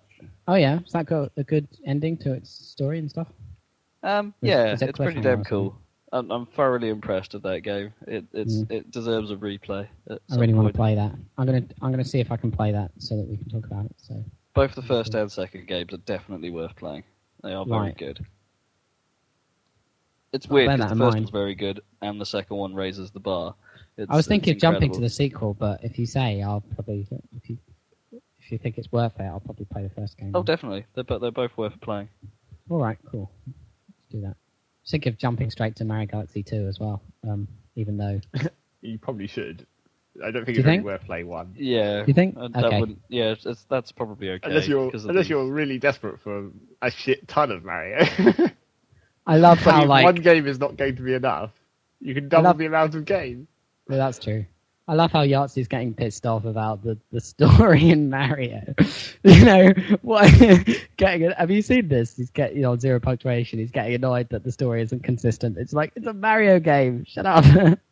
Yeah. story does not matter. I know. I guess he has a point, but Well, no, suicidal birds. That was matter to some. that's true. That's true.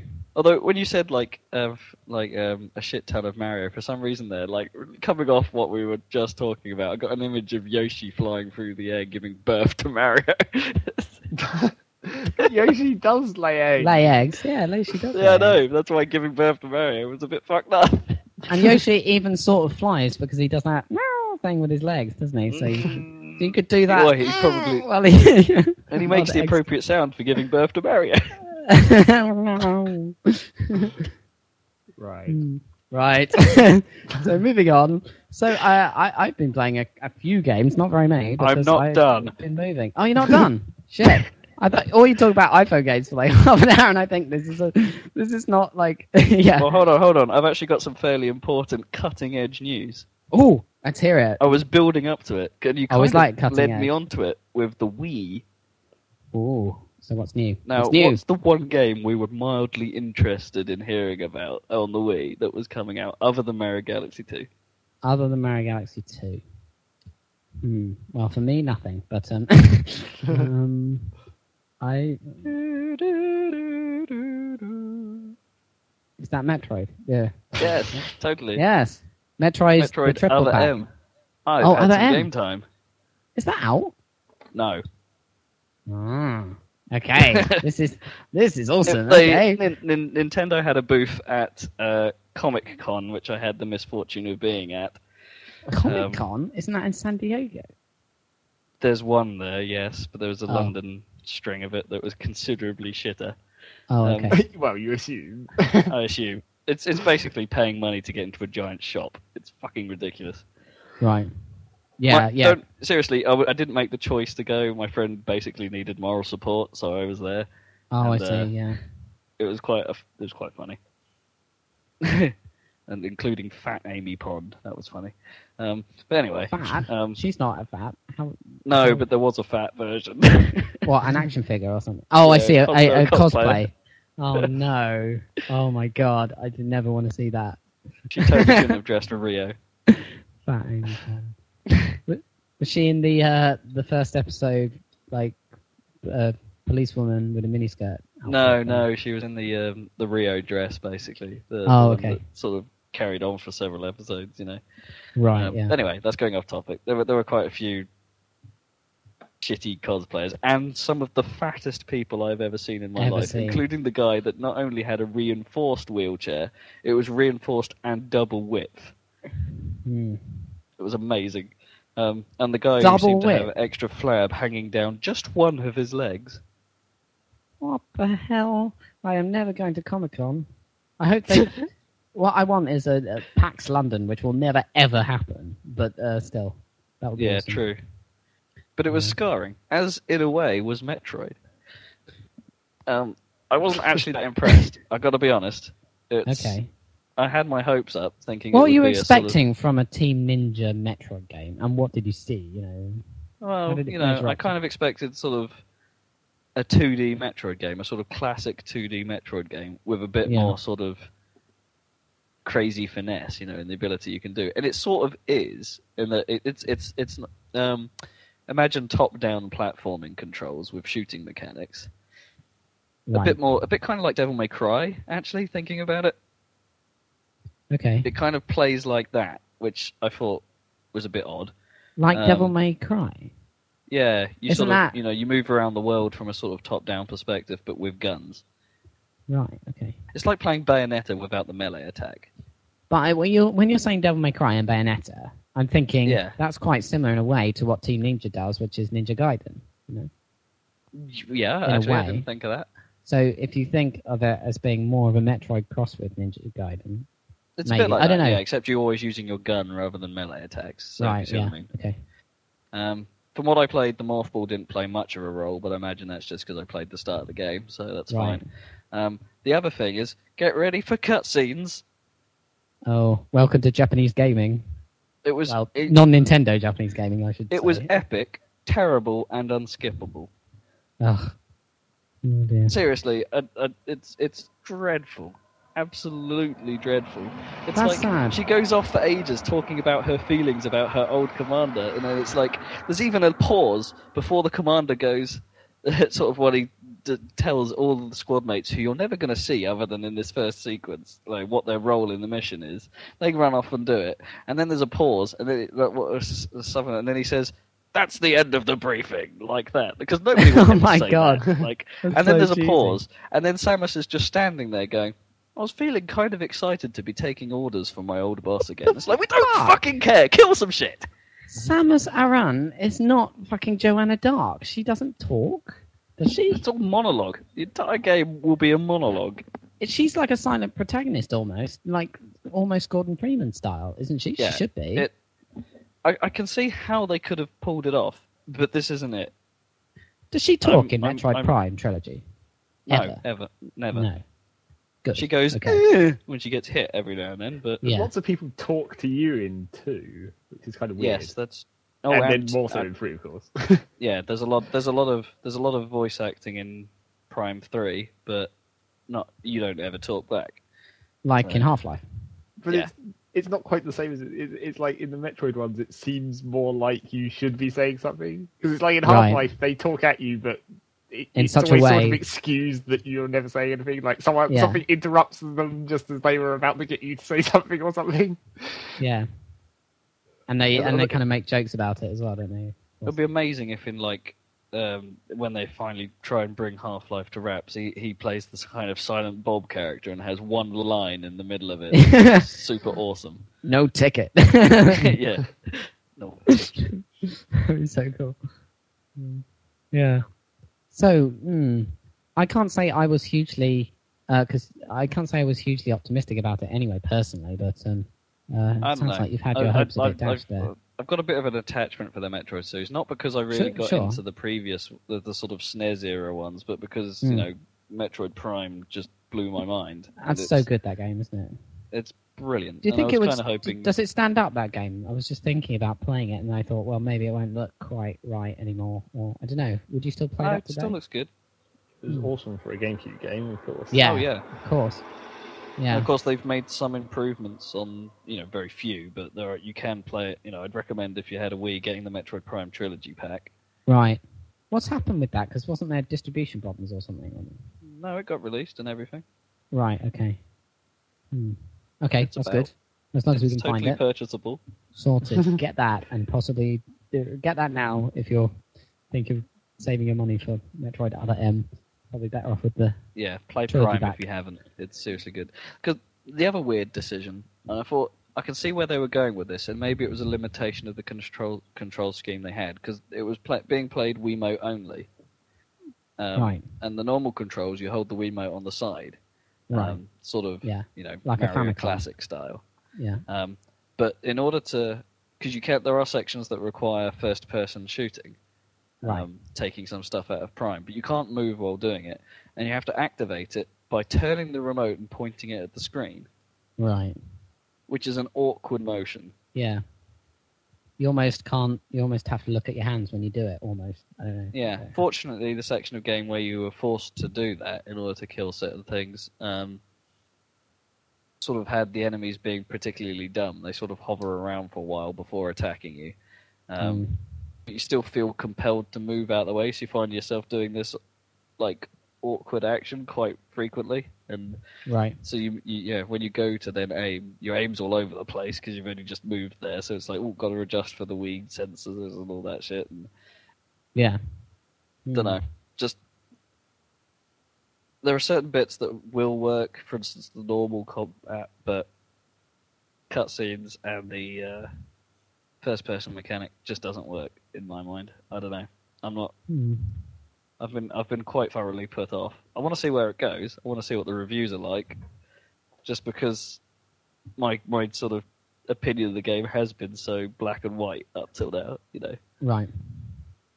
Hmm. Well, thanks for the report. Excellent. Uh, excellent. there you go. Super up to date That's my uh, news. yeah. Look, look at me, investigative journalist by yeah. accident. Very good. Yeah. Hmm. Hmm. Don't know. It. We can't get any kind of regular that kind of inside access, can we? It's just going to be No, not really. occasional random stuff like that. But that's very cool. we did we did have sort of links once, friend of a friend to people working at Lionhead. Did we? I, I I've got a friend who works at um, what is now Crytek UK and was previously Free Radical, Oh yeah, I used to know Yeah. of someone working there. Didn't actually know him, but and I think Ho's brother works at Creative Assembly. oh really? Not cool. Yeah, I think so. He's worked on like not not on the Total War game, but on some console. What was it, Spartan Total War, or, which wasn't really a Total War game. It was more of a sort of hack and slash or something. I don't know. But anyway, yes. So we do know the occasional person. It's, uh, only very peripherally.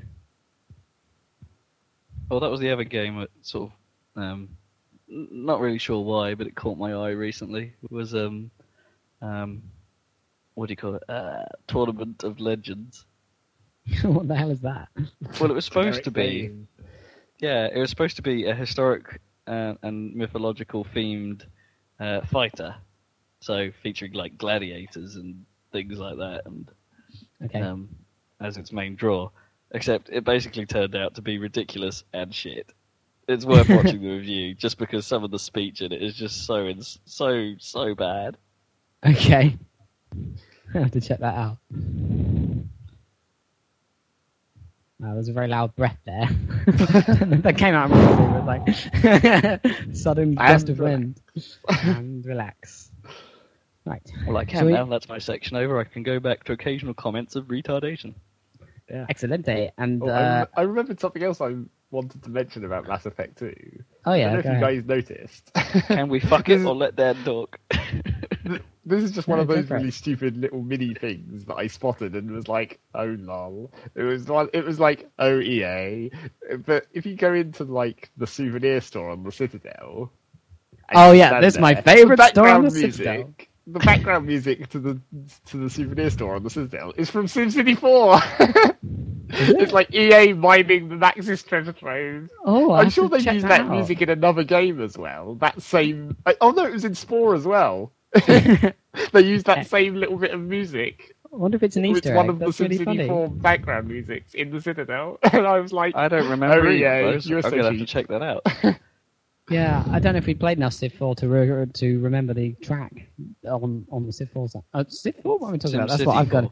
yeah. Sorry, I've been playing Civ 4. you'll that's what I was recognise it. talk It's that one Yeah. that has the like kind of sort of street noise in the background. Yeah, I think I might know what you mean. Hmm. I had some of it actually just on my music playlist, so I'll probably recognise it if I.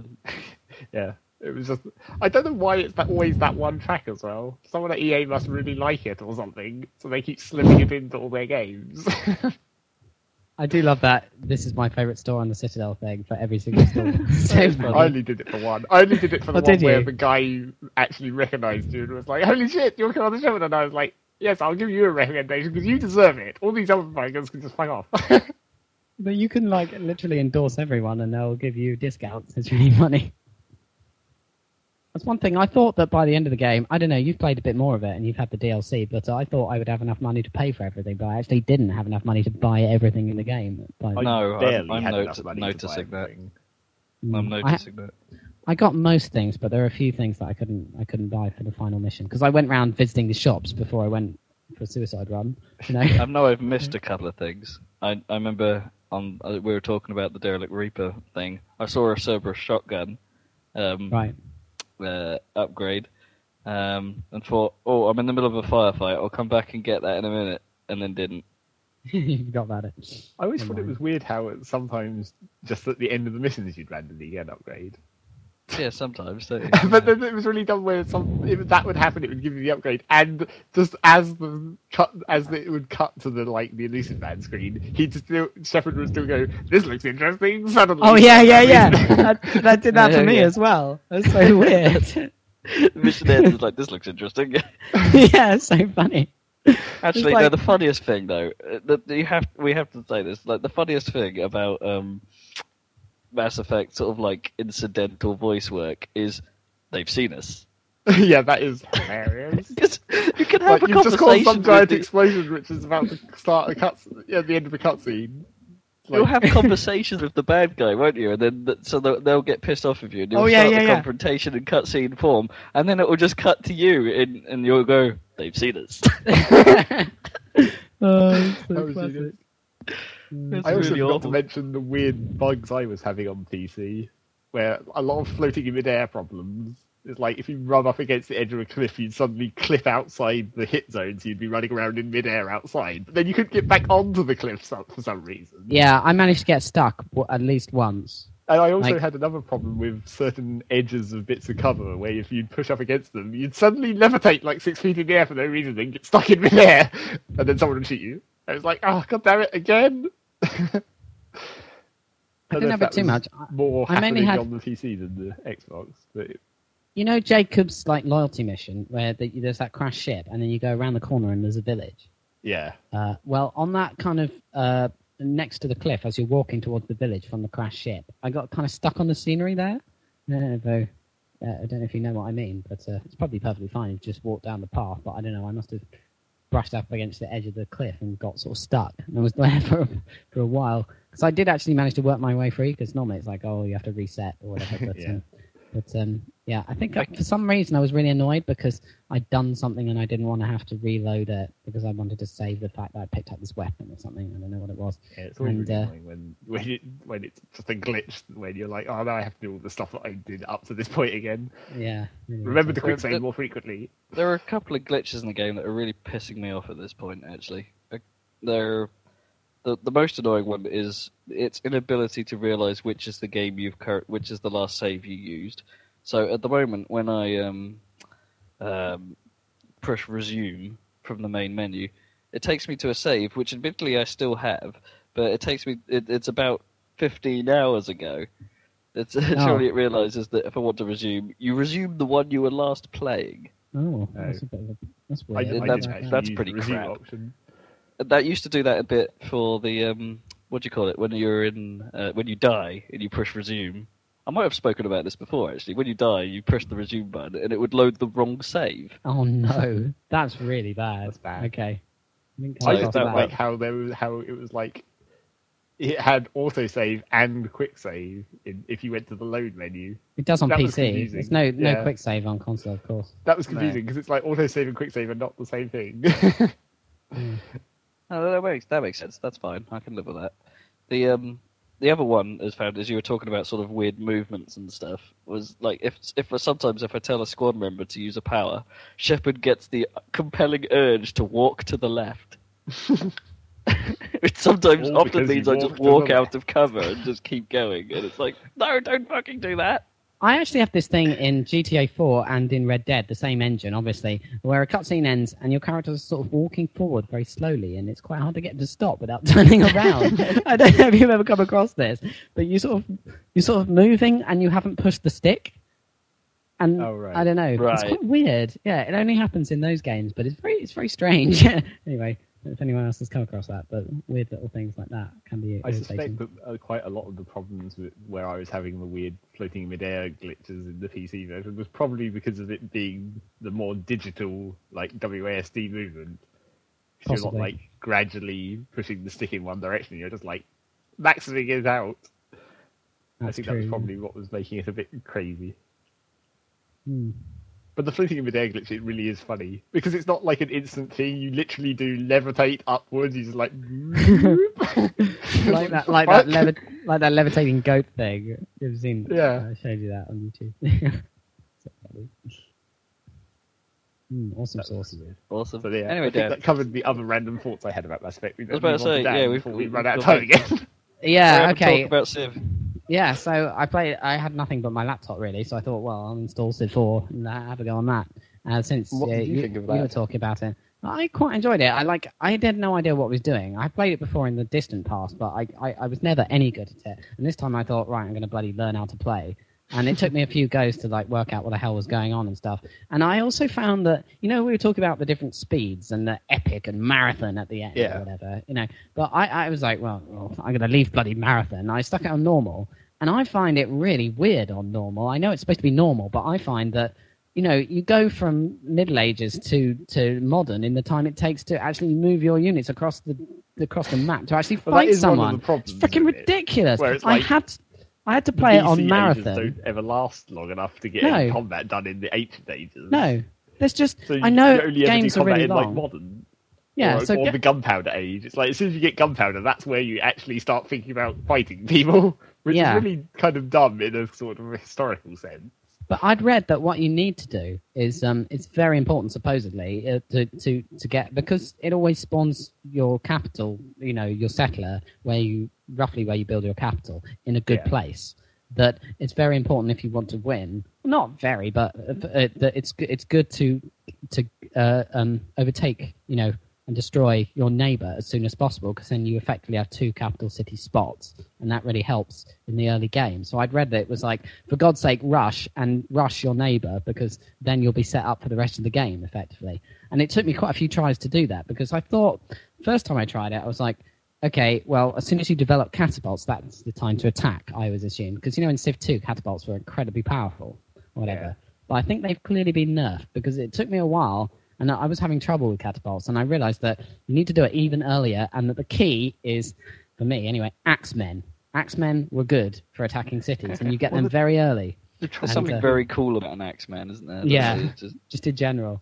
Yeah, So just the, trouble image of an the axeman. Unit, the trouble with the early unit balance is like it's like here is an axeman, it's the generic sort of unit, Yeah. and it's like here is a pikeman, he's for defending against horses, and then like Yeah, But it's like, and then like after Axemen, once you get the iron, you get Yeah. the swordman, and it's like these guys are good at attacking cities. They have a bonus, except really, it's like. Uh, but then also the trouble with that is it's the only unit that you have to Yeah. attack cities with. So it's like I'll just build a giant pile of swordsmen then, except they're not really that effective. Well, the Axemen I found were good because you could, uh, um, you can know, you could, um, what's it, level them up because if you had barracks, then you got an upgrade, and one of them was City Raider, which is plus plus twenty percent city attack. And at that point, none of the cities you don't have to worry about catapults because none of the cities have had a chance to develop any kind of walls or any kind of defense. So you Yeah. just rush across there as fast as you can with your with your axemen and get them as soon as you can. And I found that much more effective. But as I say, I had to play on bloody marathon because otherwise everything felt way too fast. But then of course the game took 16 hours. but it was like brilliant. If you're, if you're playing it on normal speed, it's like by the time your axeman has reached the enemy city, it's hella obsolete. Exactly. So I was like, this is silly. I mean, I can't suspend my disbelief in normal mode. The only way I can play it that makes any sense to me is to play it in marathon mode. so I Well, did. I mean, I just never got into early combat really. yeah, Apart Hearing from when from- enemies force it upon me, where it's like, oh, what you fucking here. started attacking me for no reason. yeah, Hearing what you're saying, marathon mode sounds like Civs 2's normal. probably. No, I don't know. Yeah, because I don't know. I finished in 69 hours, but I, uh, uh, I was playing on not because I was playing on a low difficulty setting How uh, because? I was new. That was the other. I- that's the other Well, thing. I basically could have won anyway. By the end of it, it was only about 1910, and I basically conquered. I had the ability to conquer everyone, or build a spaceship, or or or get domination if I wanted. I just had to pick whether I wanted to launch So the you didn't get a really early win by like culture or whatever. No, I, I wanted to play till the end anyway. But um, Yeah. but basically, It's like that's why I turned off culture and diplomacy victory because it's like that's too easy and it happened too Oh. early in the game. Right. I, I'd probably turn. I'd, if I'd known, I would probably turn them off anyway. Actually, because it's more fun to get, you know, spaceship or or even conquest. Yeah. Because you can't get conquest, can you, without without triggering um, domination first? Can you? Well, Because- depending on if you destroy enemy cities, I guess, That's true. If you instead if you of taking over the them. land. Yeah, that's true. Because what I ended up doing was, but uh, by the point I started developing and I got that other civilizations. so I had two civilizations worth of space on the continent, which was a relief. But um, then I just fast tracked the development of tanks, and I had tanks by the Middle Ages. and I built a, a, a huge, a huge, you know, number of them, and put them all on one tile, and I just steamrolled everyone on the continent. You know, it was it was a joke by that point because it was literally catapults versus Shermans, and then and then if and they then were catapults chucking axemen, though? yeah, that would have been more effective. But but the, tanks can attack. They're like the uh, cavalry, so they can attack like twice per turn. But they're also really you know strong. So I don't know. It was, it was pretty silly. The only trouble I had was initially the artillery moved very slowly compared to the tanks, which is of course the initial problem. But once you upgrade to the mobile artillery, they move at the same speed, so you can just steamroller everyone. It's really funny. It was the blitzkrieging away. So, and I, I, and I get what you're saying about the spy stuff. That's because it took me a while to get that, but it was a lot of fun because otherwise there's not much to do during peacetime in some ways. No. Yeah, with your and it neighbours. lets you actually see all the enemy cities because some it's like if you haven't because you can't scout unless you have open borders or whatever. Yeah, everyone's You always asking for open borders. Yeah, everyone is constantly I like open borders, open borders. It's like no, fuck off. what do they want? Do they want to spread bloody religion or something in my cities? I mean, I've never off. seen a computer player actually use a use a religion um, what's he called it missionary. Yeah, missionary actually in one of my cities. It's Hmm, sort of like weird. I don't know why they want it. They just want to. The the main reason why I don't let them have open borders is to stop them like colonizing space that's like on the edge of my continent. Where Yeah. it's like my my influence will eventually expand to cover that, but probably Yeah. the computer players would run in there and set up a tiny city in a shitty space. Yeah, it's, it's like really oh, annoying. And then you have to go to war to them, to Yeah, war with them, just to get that that. tiny spot. And it's like, oh, I know, I messed up. I, I'll tell you how I messed up one of my games. And I, I looked this up afterwards, and it's beyond, it's a Beyond the Sword edition. But what happened was I accidentally accepted an offer to become for another civilization that I wanted to ultimately take over to become my vassal state Oh yeah. right? Which is really annoying because once you've agreed to, for them to become your like protectorate, protectorate or whatever, it's it almost impossible. no, no, it's almost impossible to cancel that agreement. Almost impossible the only way you can get them, I looked it up, and the only way you can get them is to demand payments from them that they will then refuse. But because you're so powerful compared to them, they always just roll over. So you can demand all their resources, and they'll just give it to you. And uh, then you then you can't go to war with them. There's no way. So it really annoyed me. And I, I, at the time, it was just one of those pop-ups, and I was like, "Oh yeah, okay, I accept. That's fine. I'll declare war on you later. For the time being, I'll be nice to you." And and it totally screwed the game up because I couldn't then attack them at all.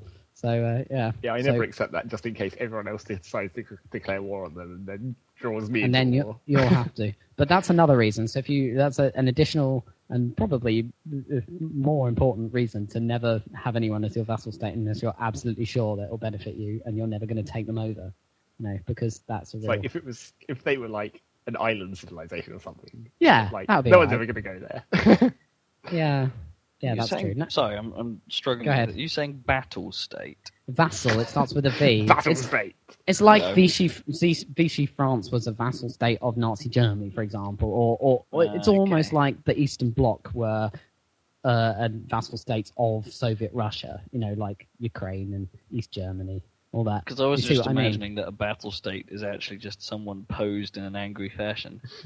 I'm in my battle state. I'm now in my relaxed state. I'll get all of Croatia to be my battle state, so they just threaten people all the time. It's like, don't fly over there, you'll get blasted by angry waves. There's probably some things I, I probably was thinking that I ought to ask you though about Civ4 that puzzled me about. Like for example, one thing was you know you have like a I couldn't get the queues to work very well for building in a city. So you go into the city screen, yeah, yeah. and the queue of building stuff is at the bottom. But when I click something, instead of adding to the queue, it replaces what's in the queue, and then Yeah. I don't know, and then you click something else, and then that is added to the queue. Well, And I didn't- It's it's sort of conditional because it's like if you go into the if if you've if you've already spent resources on the thing that the city was building and then Right. you click on something else in the queue, it adds that to the top of the queue, but it keeps the resources you've already spent on the other thing, That's and right. then it puts it into the second slot in the queue. But how do you get? How do you say this is want to build? I want to build after I finish this. How do you do that? Uh, I can't remember which one it is, but either shift or control when you click on Oh. things adds it to the top and bottom of the list. That's what I needed to know. You see, because that's not made clear at all. And also, that queue, that, that that screen is actually, despite the fact that's supposed to be the detailed screen, the the city screen, right? Yeah. That actually gives you almost less information because the icons are so tiny for the things you want to build than the pop up that says, you know, what do you want to build next? Because that gives you the names and you hover over them and it tells you, you know, Yeah, all I the normally information. It's like I normally do it through through that through the pop Yeah, up unless me too. It's like unless I know the next three things that I want to build or whatever. Yeah, me Then too. But to the that, city and queue them. But I think that's almost detracts from the game in a way because I think that that pop up can be kind of feel like it's controlling your life, you know, in that game. Because Yeah. once it comes up, accept whatever it says. It's like yeah, yes, it says yes, this is yes. recommended, and then and then you you're not really playing the game; it's almost playing itself in that respect. And it's like because that that pop up, you can't. My main problem with it is it should sh- or show you the city's happiness and health on that pop up. Which it doesn't. So a, lot of times I'm saying, show me the city just to check the happiness and health, which could easily Yeah, be on make the sure you're pop not going to overload it in one direction. Then... Do I want an aqu- aqueduct? Do I want a theatre to make sure, you know, but it, you don't get that information initially, you know. So, uh, yeah, that was a, a suggestion. But, um, yeah, it's kind of annoying that queue thing. I think they could amalgamate that in some way that would make it less like every turn you end, you're just going through your city saying, "What am I going to build?" Oh, bloody! You know, before you get to your fighting, it's like, "Oh, library, oh, aqueduct, oh, barracks." you know, because I, I was constantly like, I was. You might want to change how you say that. That sounded like someone pining over an aqueduct. Whoa, cool! Look at that Oh. Yeah. oh, aqueducts, yeah. They are pretty good though. They give you hell, but yeah, I digress. But I was constantly wanting. It was always saying recommended build an archer, and I'm like, no, I want a bank. I want a bank in every city so I can make more money than you could possibly at, imagine. at least it does have like the, the military option and then the non-military option. So That's like, true. No archer, no. But I found most of the city improvements that I wanted to build were actually at the end of the list. You had to scroll through the military units before you could get to the Yeah, because military units are always at the top. Yeah. at the top. Yeah, so I found that slightly irritating. I was every every turn I was scrolling down that list every single time, going, has You- this you- one got a You grocer just have yet? to sort of get into the habit of just queuing up every single building you possibly can on one turn, and then just, then you're good for like.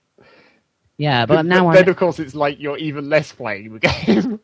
But now I at least know the the, the, the, the buttons to enable me to queue because I couldn't get the queue Oh, to yeah, work. Yeah, so that was a real pain. Anyway, yeah, but yeah, the tanks just completely destroyed everyone. Like I went over to the other continent, and by that point But I how just far te- how far tech ahead were you? That's the real question. way I was way ahead. I don't know why, but they had a lot of units, but they didn't have very much research, which I think is the AI way, even on the high difficulties, I imagine. But uh, Yeah, they always will- flood a ridiculous amount of units. units. So it I, it was just like pounding them with the tanks. You know, it's really easy because none of them ever got destroyed. So um, even if you don't have that many, you know, you just keep pounding them, and because they get attacked twice per turn, it was like bang, bang, bang. Yeah, it's because tanks um, have like the, the retreat and everything, don't they? Because they're Yeah. they're a fast unit, so they can disengage. Yeah, they're like cavalry, effectively. But uh, yeah, and when I when I went across the sea to engage everyone else, um, I just I just I had so much money from all these banks that I just upgraded them all to the modern tanks, and then it was really simple. I don't know. I'm gonna have to try. My problem yeah, is up that the like difficulty apparently. yeah, I could turn up the difficulty, but then I'll just get killed in the first hour. That's what's going to happen. I'm Well, not going to be able to. Hmm. That's my It main can- problem. It can go fairly well in the, at the start of the game, depending on. The tr- the trouble I have with it is it's always a case of like because I'm always trying to like not let I like I want to claim this bit of content. I, I mean I discussed this last time we were talking about 4. Yeah. Like the start of the game is the critical time where you're like, I don't want to let any retarded computer players set up random cities in the back of my continent for some reason. Yeah, that's the most. Yeah, you have to try and prevent that. It's quite difficult in the early game. I don't know. That's the, it. Definitely causes me the most anxiety because after after a point on the lower difficulty settings, like I was playing, your your victory is almost inevitable, isn't it? After Yeah. almost halfway through the game, it's you you will win. It's inevitable in a way, and it's still fun to play. But I don't know. They need to. I don't know. may- may- Maybe I'm. I've only played a little bit of this game to be honest, but um, it seems to me that it's there's a lot of anxiety at first where you could lose, and then there's a there's a tipping point. You know. yeah, and then a sort of a long period of boredom in the middle. Well, that's where the And espionage then- comes in and is actually quite fun because you can conduct a cold war, which is which is a laugh to be to be honest, with the spies and the. I was, uh, I, I don't think I ever used. I mean, I used it a bit, but I don't think I ever used it a lot. It was just like it was like put a spy in the next city that I'm going to attack to just prevent them from building any more units. I mainly use the Sab- sabotage their shit every turn. I mainly used their the ability I mainly used to be honest was perform counter espionage to stop them from spying on me because it's really irritating. I never did that because I never. It's like I never. You, it, it's hard to tell whether you'd actually notice that they're doing anything. It's like Well, it you- does because Occasionally, you get things where it pops up where it's like, "We've discovered a spy." And it's like, uh, "Yes, and." Well, it says it says we've discovered a spy, but if you do the perform counter espionage, then it says we've discovered a spy, and it also has a message saying we've discovered more spies than we would normally because we've performed counter espionage. So it gives Yes, you some feedback. but it it doesn't tell you what those spies were doing or what they were intending to do, or if they were trying to perform a mission when they were discovered. That's true because sometimes you perform a mission and your spy gets immediately discovered, so they don't get back to base, but you still get the mission successful. Yeah, you, yeah, which is like half a win, isn't it? Because the Yeah. full win is to perform the mission, and then your spy teleports to your, you know, capital city. It was for me. I don't know if it's the nearest city, probably. I don't know. But, um, and then The you can use the full spy win. again. yeah, it's so cool. That could be a film. the full win. Yeah. So yeah, but I'm trying to I- think what it yeah. was recently that advertised itself as having lots of win. it's my computer.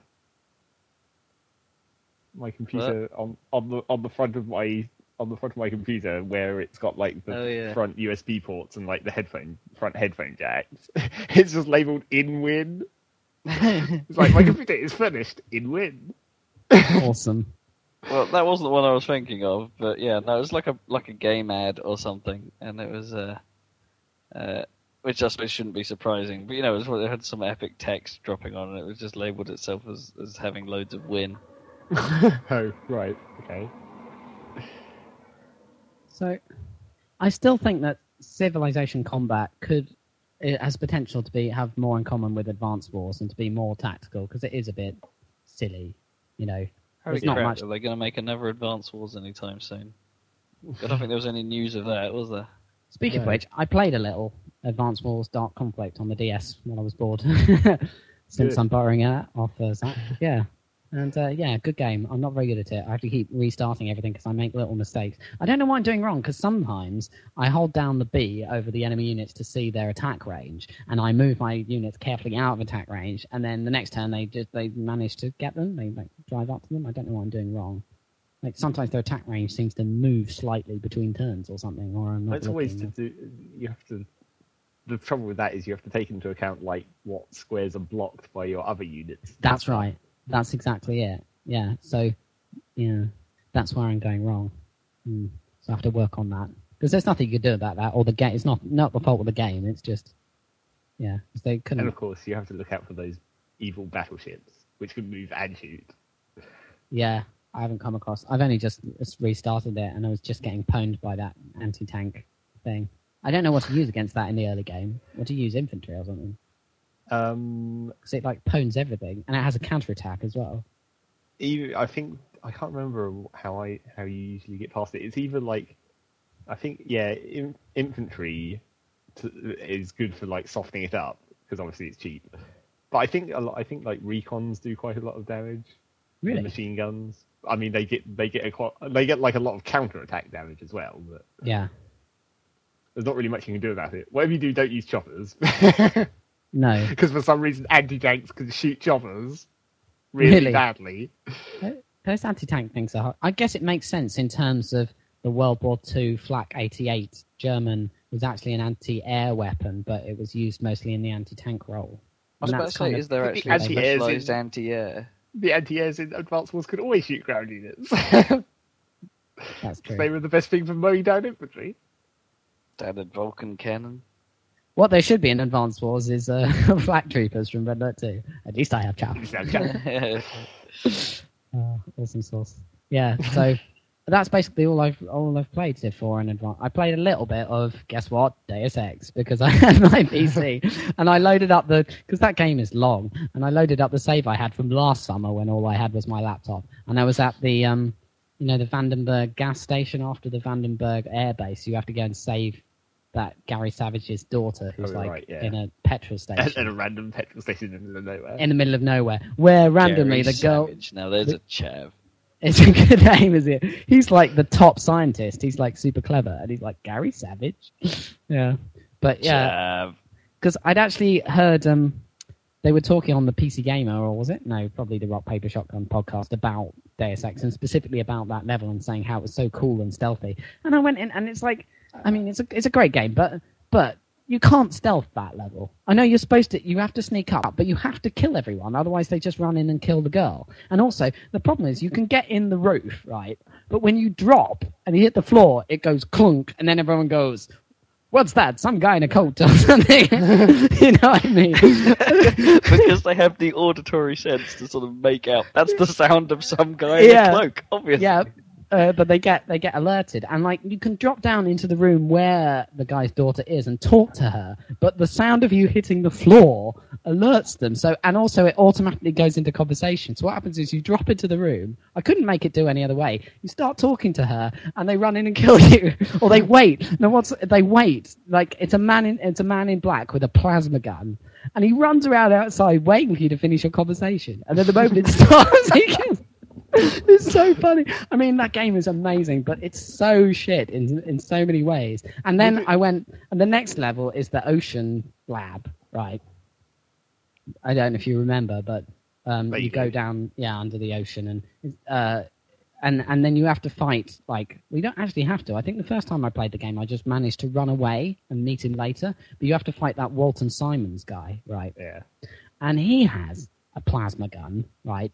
And the combat in Deus Ex against someone who's actually like a boss, Dangerous. like Gunther Hermann or Ab- Anna Navarra or this guy Walton Simons, is appalling. Especially this fight because the plasma gun whites out your screen so you can't see shit.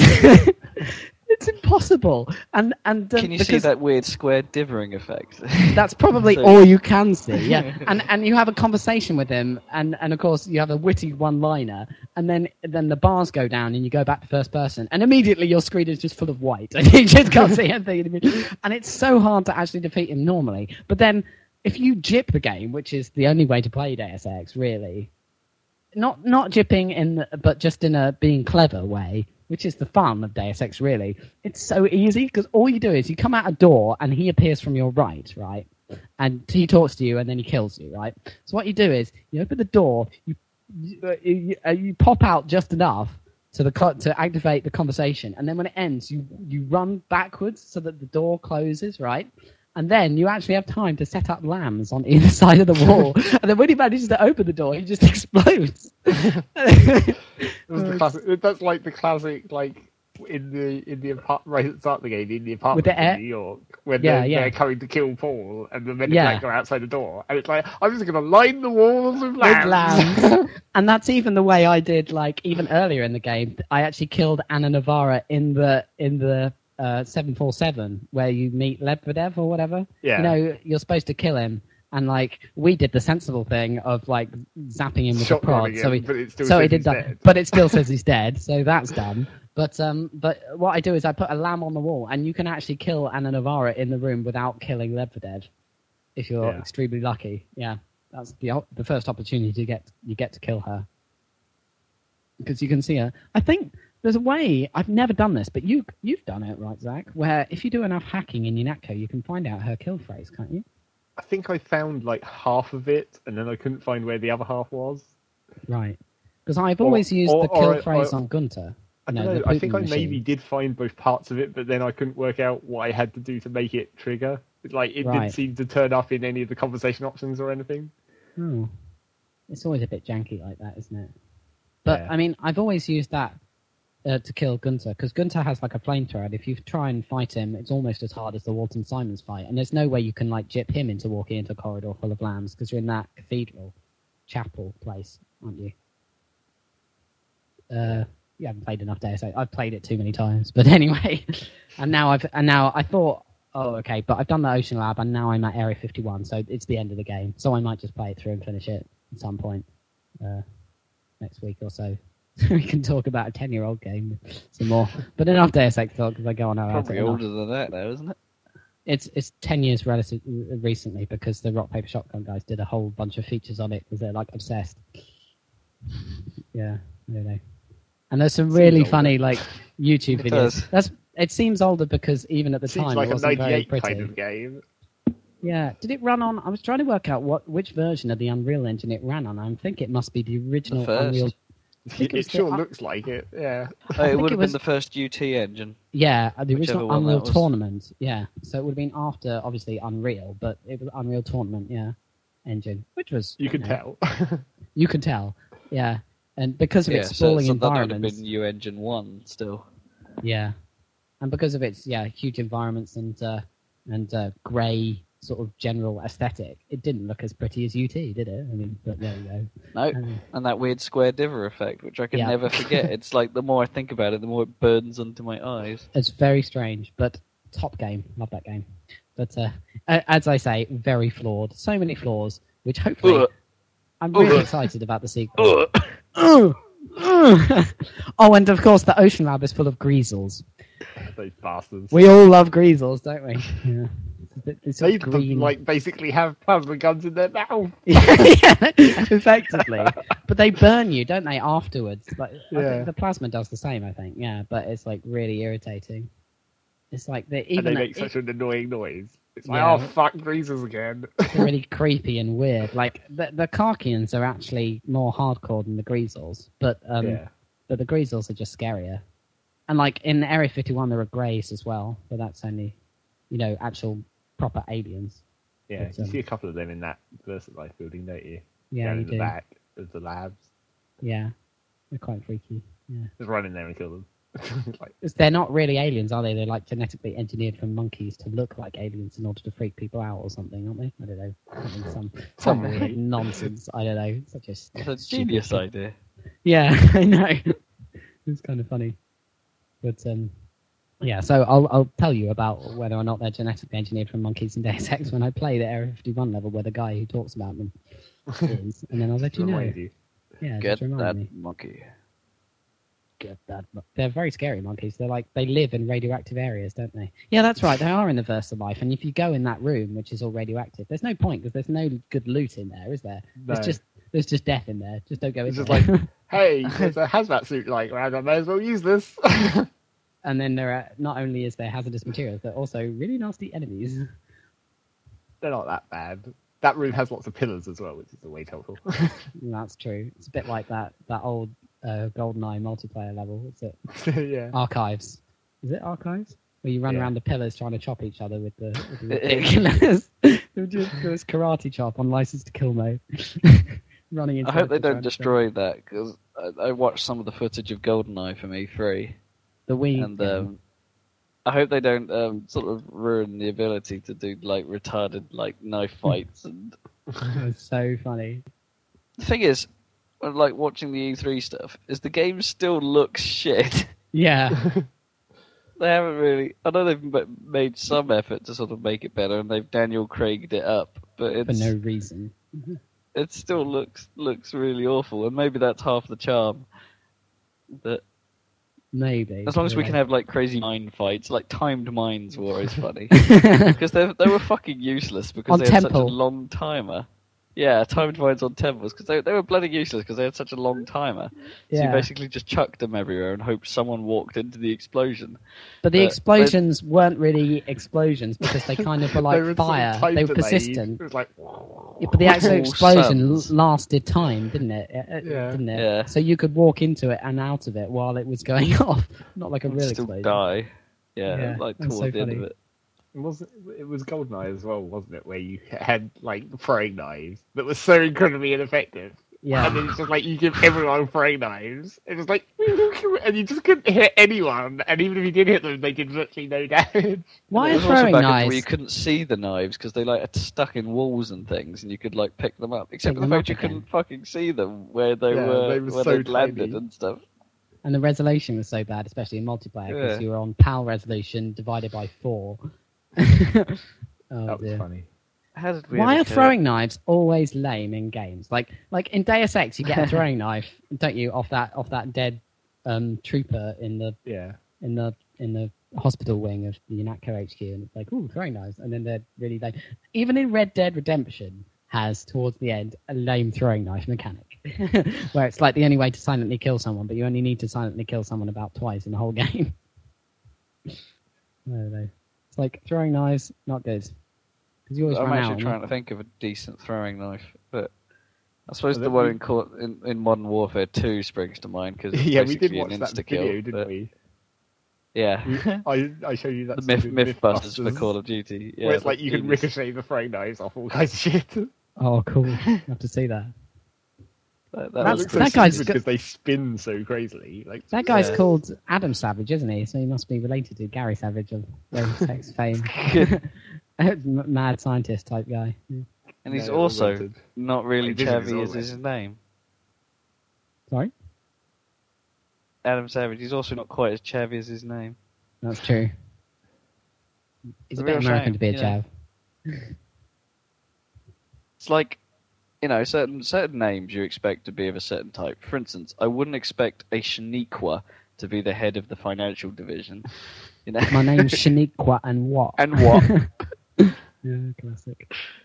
I don't think I've ever met anyone named Shaniqua. I've known some, uh, you know, that kind of name. What do you call that? It's not necessarily. ch- I guess it is chavvy, like Crystal and all that. Um, It's Imo- i- do you think Imogen? No. it's weird, isn't it? I, I, at the risk of sounding racist yet again, it's kind of like a That's never a black urban influence, isn't it, on, Yeah. on, on, on British naming? Except we seem to get it really wrong. Yeah, that's not. I don't think that's racist. So good on you. I think that's fine to say. As Black American culture or whatever influence, hip hop sort of influence on, and as you say, we, we, we it's like it's only it's only good in Britain when when it's kind of a joke, like Goldie Lookin Chain or something, where it, it- Yeah. like, it's just funny. Yeah, but uh, yeah, and sort of rapping in very uh, cut glass uh, RP uh, you know pronunciation. It's quite funny when you when you when you when you think back at some of the some of what we've had to offer. Really, it's like you know, let's think of some some hip hop names. You've got, uh, you know, like Dr. Dre. That's a fairly cool name. You've, Yeah. you know, and uh, what do we have as a representative of Britain? Dizzee. Dizzee, Dizzee Rascal. I don't know. It's not Yeah. so bad. Yeah, but Uh, it's just such a British name, isn't it? Dizzee Rascal. And um, it doesn't really sound particularly uh, dangerous. No, that's Or true. gangster. Yeah. yeah, he's not. He's not really a gangster. He's sort of gangster. Some of his stuff is gangster rap, isn't it? I'm not really qualified to talk about this, really. but- then, again, then again, Xzibit, that's not that cool a name, really, is it? It's, No, it's a lot of them I'm a quite lame. museum. These are Museum. extreme museums. yeah. examine me. Begins with an X. Bouncing and all that. yo dog, I heard you like yo-yos. and uh, yo and yo dog like yo-yos. So, So we we've got a yo-yo with a a yo dog on it. So yo and yo dog and yo yo yo dog. so, Something yeah, like that. Something along those lines. yo dog, you like functions. Hmm. Yeah. Champion. there aren't many champs in games, are there? Um, There's a lot of gangster rappers in games. Well, not a lot, but 50 Cent Blood on the Sand is, it's got quite a few. hasn't? Well, yeah, that has quite a few because you know. it's pretty much got the monopoly on gangster rap. yeah. But Apart can you from Def imagine? Jam. Can you think Yeah. of some more gangster rappers or chavs in games? Go. I don't know, the guy in Assassin's Creed, you know, the, the guy, Derek, or whoever you are in Oh. the normal world, Yeah, he, yeah. he kind of looks a bit chavvy.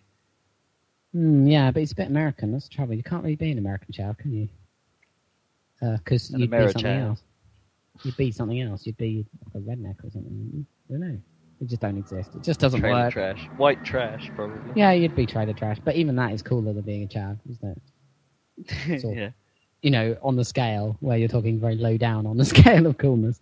Yeah. Four minutes. Four minutes. Holy shit! Already. It's the four minute warning. Hmm. Which was actually Jesus. closer to three minutes. Hmm. Supposedly. How many guys are gonna I love save it. the world? Uh, the conversation just completely dries up as soon as we know we've got four Yeah, minutes to so- go. well, we did. We can probably sort of, you know, move on black exploitation a bit more, but Nah, I think yeah, It's like Probably once wrap it up again we very managed soon. to talk almost entirely about games and not anything else. That's I okay mean, though. We've had a long time. You know, that's what we were intending to do. I mean, Oh, that's So- the intention of this podcast. I suppose I should have used a better analogy there as like, when I was talking about Dr. Dre, because Dr. Dre versus Professor Green, the current Mm, British rapper, is seems it? to- Hmm. dub old school tracks. Okay. Professor Green. That's not so bad. It's not Pro very Green. hip hop though, is it? Dre, there's something the cool thing is, is it gets shortened to Pro Green, which makes him just sound like a politician. Pro Green. yeah, he wants everyone to build them wind farms. Hmm. So, listeners, Yeah, build a wind farm. hopefully this this there will be no more hiatuses, and we will be back uh, this time next week, uh, roughly, you know, and for the considerable future. So, I love how you sort of dodged that, roughly, you know. well, you know, we're not always we don't have a specific time like the bog, uh, the bombcast where it has to be every Tuesday. We're a bit more flexible. Every weekend, we're going to say, roughly. So.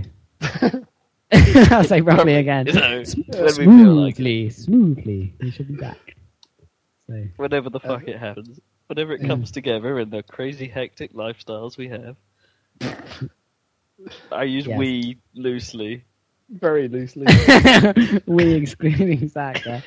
Oh, it's pretty hectic now. He's got a new PC. That's like the most exciting thing that's happened for like a while. It's hectic in terms of non-stop gaming. Oh also, yeah. we, we didn't actually mention the new Team Fortress maps, which maybe we should have, but maybe not. We'll give I'll you a chance to play them and then we'll uh Hopefully, I'll be, be able to play them, and then we'll all be able to report. Speaking of which, when are you about for some TF2? We'll discuss this off air. Yeah. that, that was great. Yeah, I was wondering if we had. Basically- that was like, should we have stopped recording now? When I get a PC, basically, and you all listeners, you'll know about that too, because I'll get to play some PC games. So that'd be awesome. So, also, if you shall know I any sign off good now? ways of advertising a podcast, let us know. Yeah, Let us yeah. know from our it's like who whoever that's out there listening at the moment. Or 'Cause this is- Has anybody, some has small anybody paid, have you been paying attention to the comments on um, uh, for the RE3 episode on, on, on the blog? Uh, no. No. on Has the there been Circles website. There was what some guy from like 007 Games or something was like, "Huh, thanks for that post. I was interested in some of those things, but that post really cleared up." So I made the reply. I approved it on the post, and then sort of made the reply, "Thanks, potential spammer. I'll take this as good." And put it out. and it's like and actually followed up. And they're like, "Where can I get more information?" And I'm like, "Well, you can subscribe to our RSS feed." Did the sales pitch, whatever, and then Excellent. about a few days later, I got a, another message from the same guy that was exactly the same thing on the same com- on the same episode. So it's like, well, you've just given yourself away now, haven't you? Oh dear. So we've gained spammers at least, if not actual viewers. yeah, we, we've had we've had quite a few spam attempts. I've had to block, Oh, which unfortunately mind. makes our comment list still quite empty. we'll get there. We'll be famous, and then we'll be able to do an email section. Email. Email. No You'll have to come up with an interesting way of saying it. I don't think we can beat the bombcast, but there you go. Anyway, it's just a word. five seconds. Okay, four. Goodbye, everyone, and uh, join us next week for another Soundcast.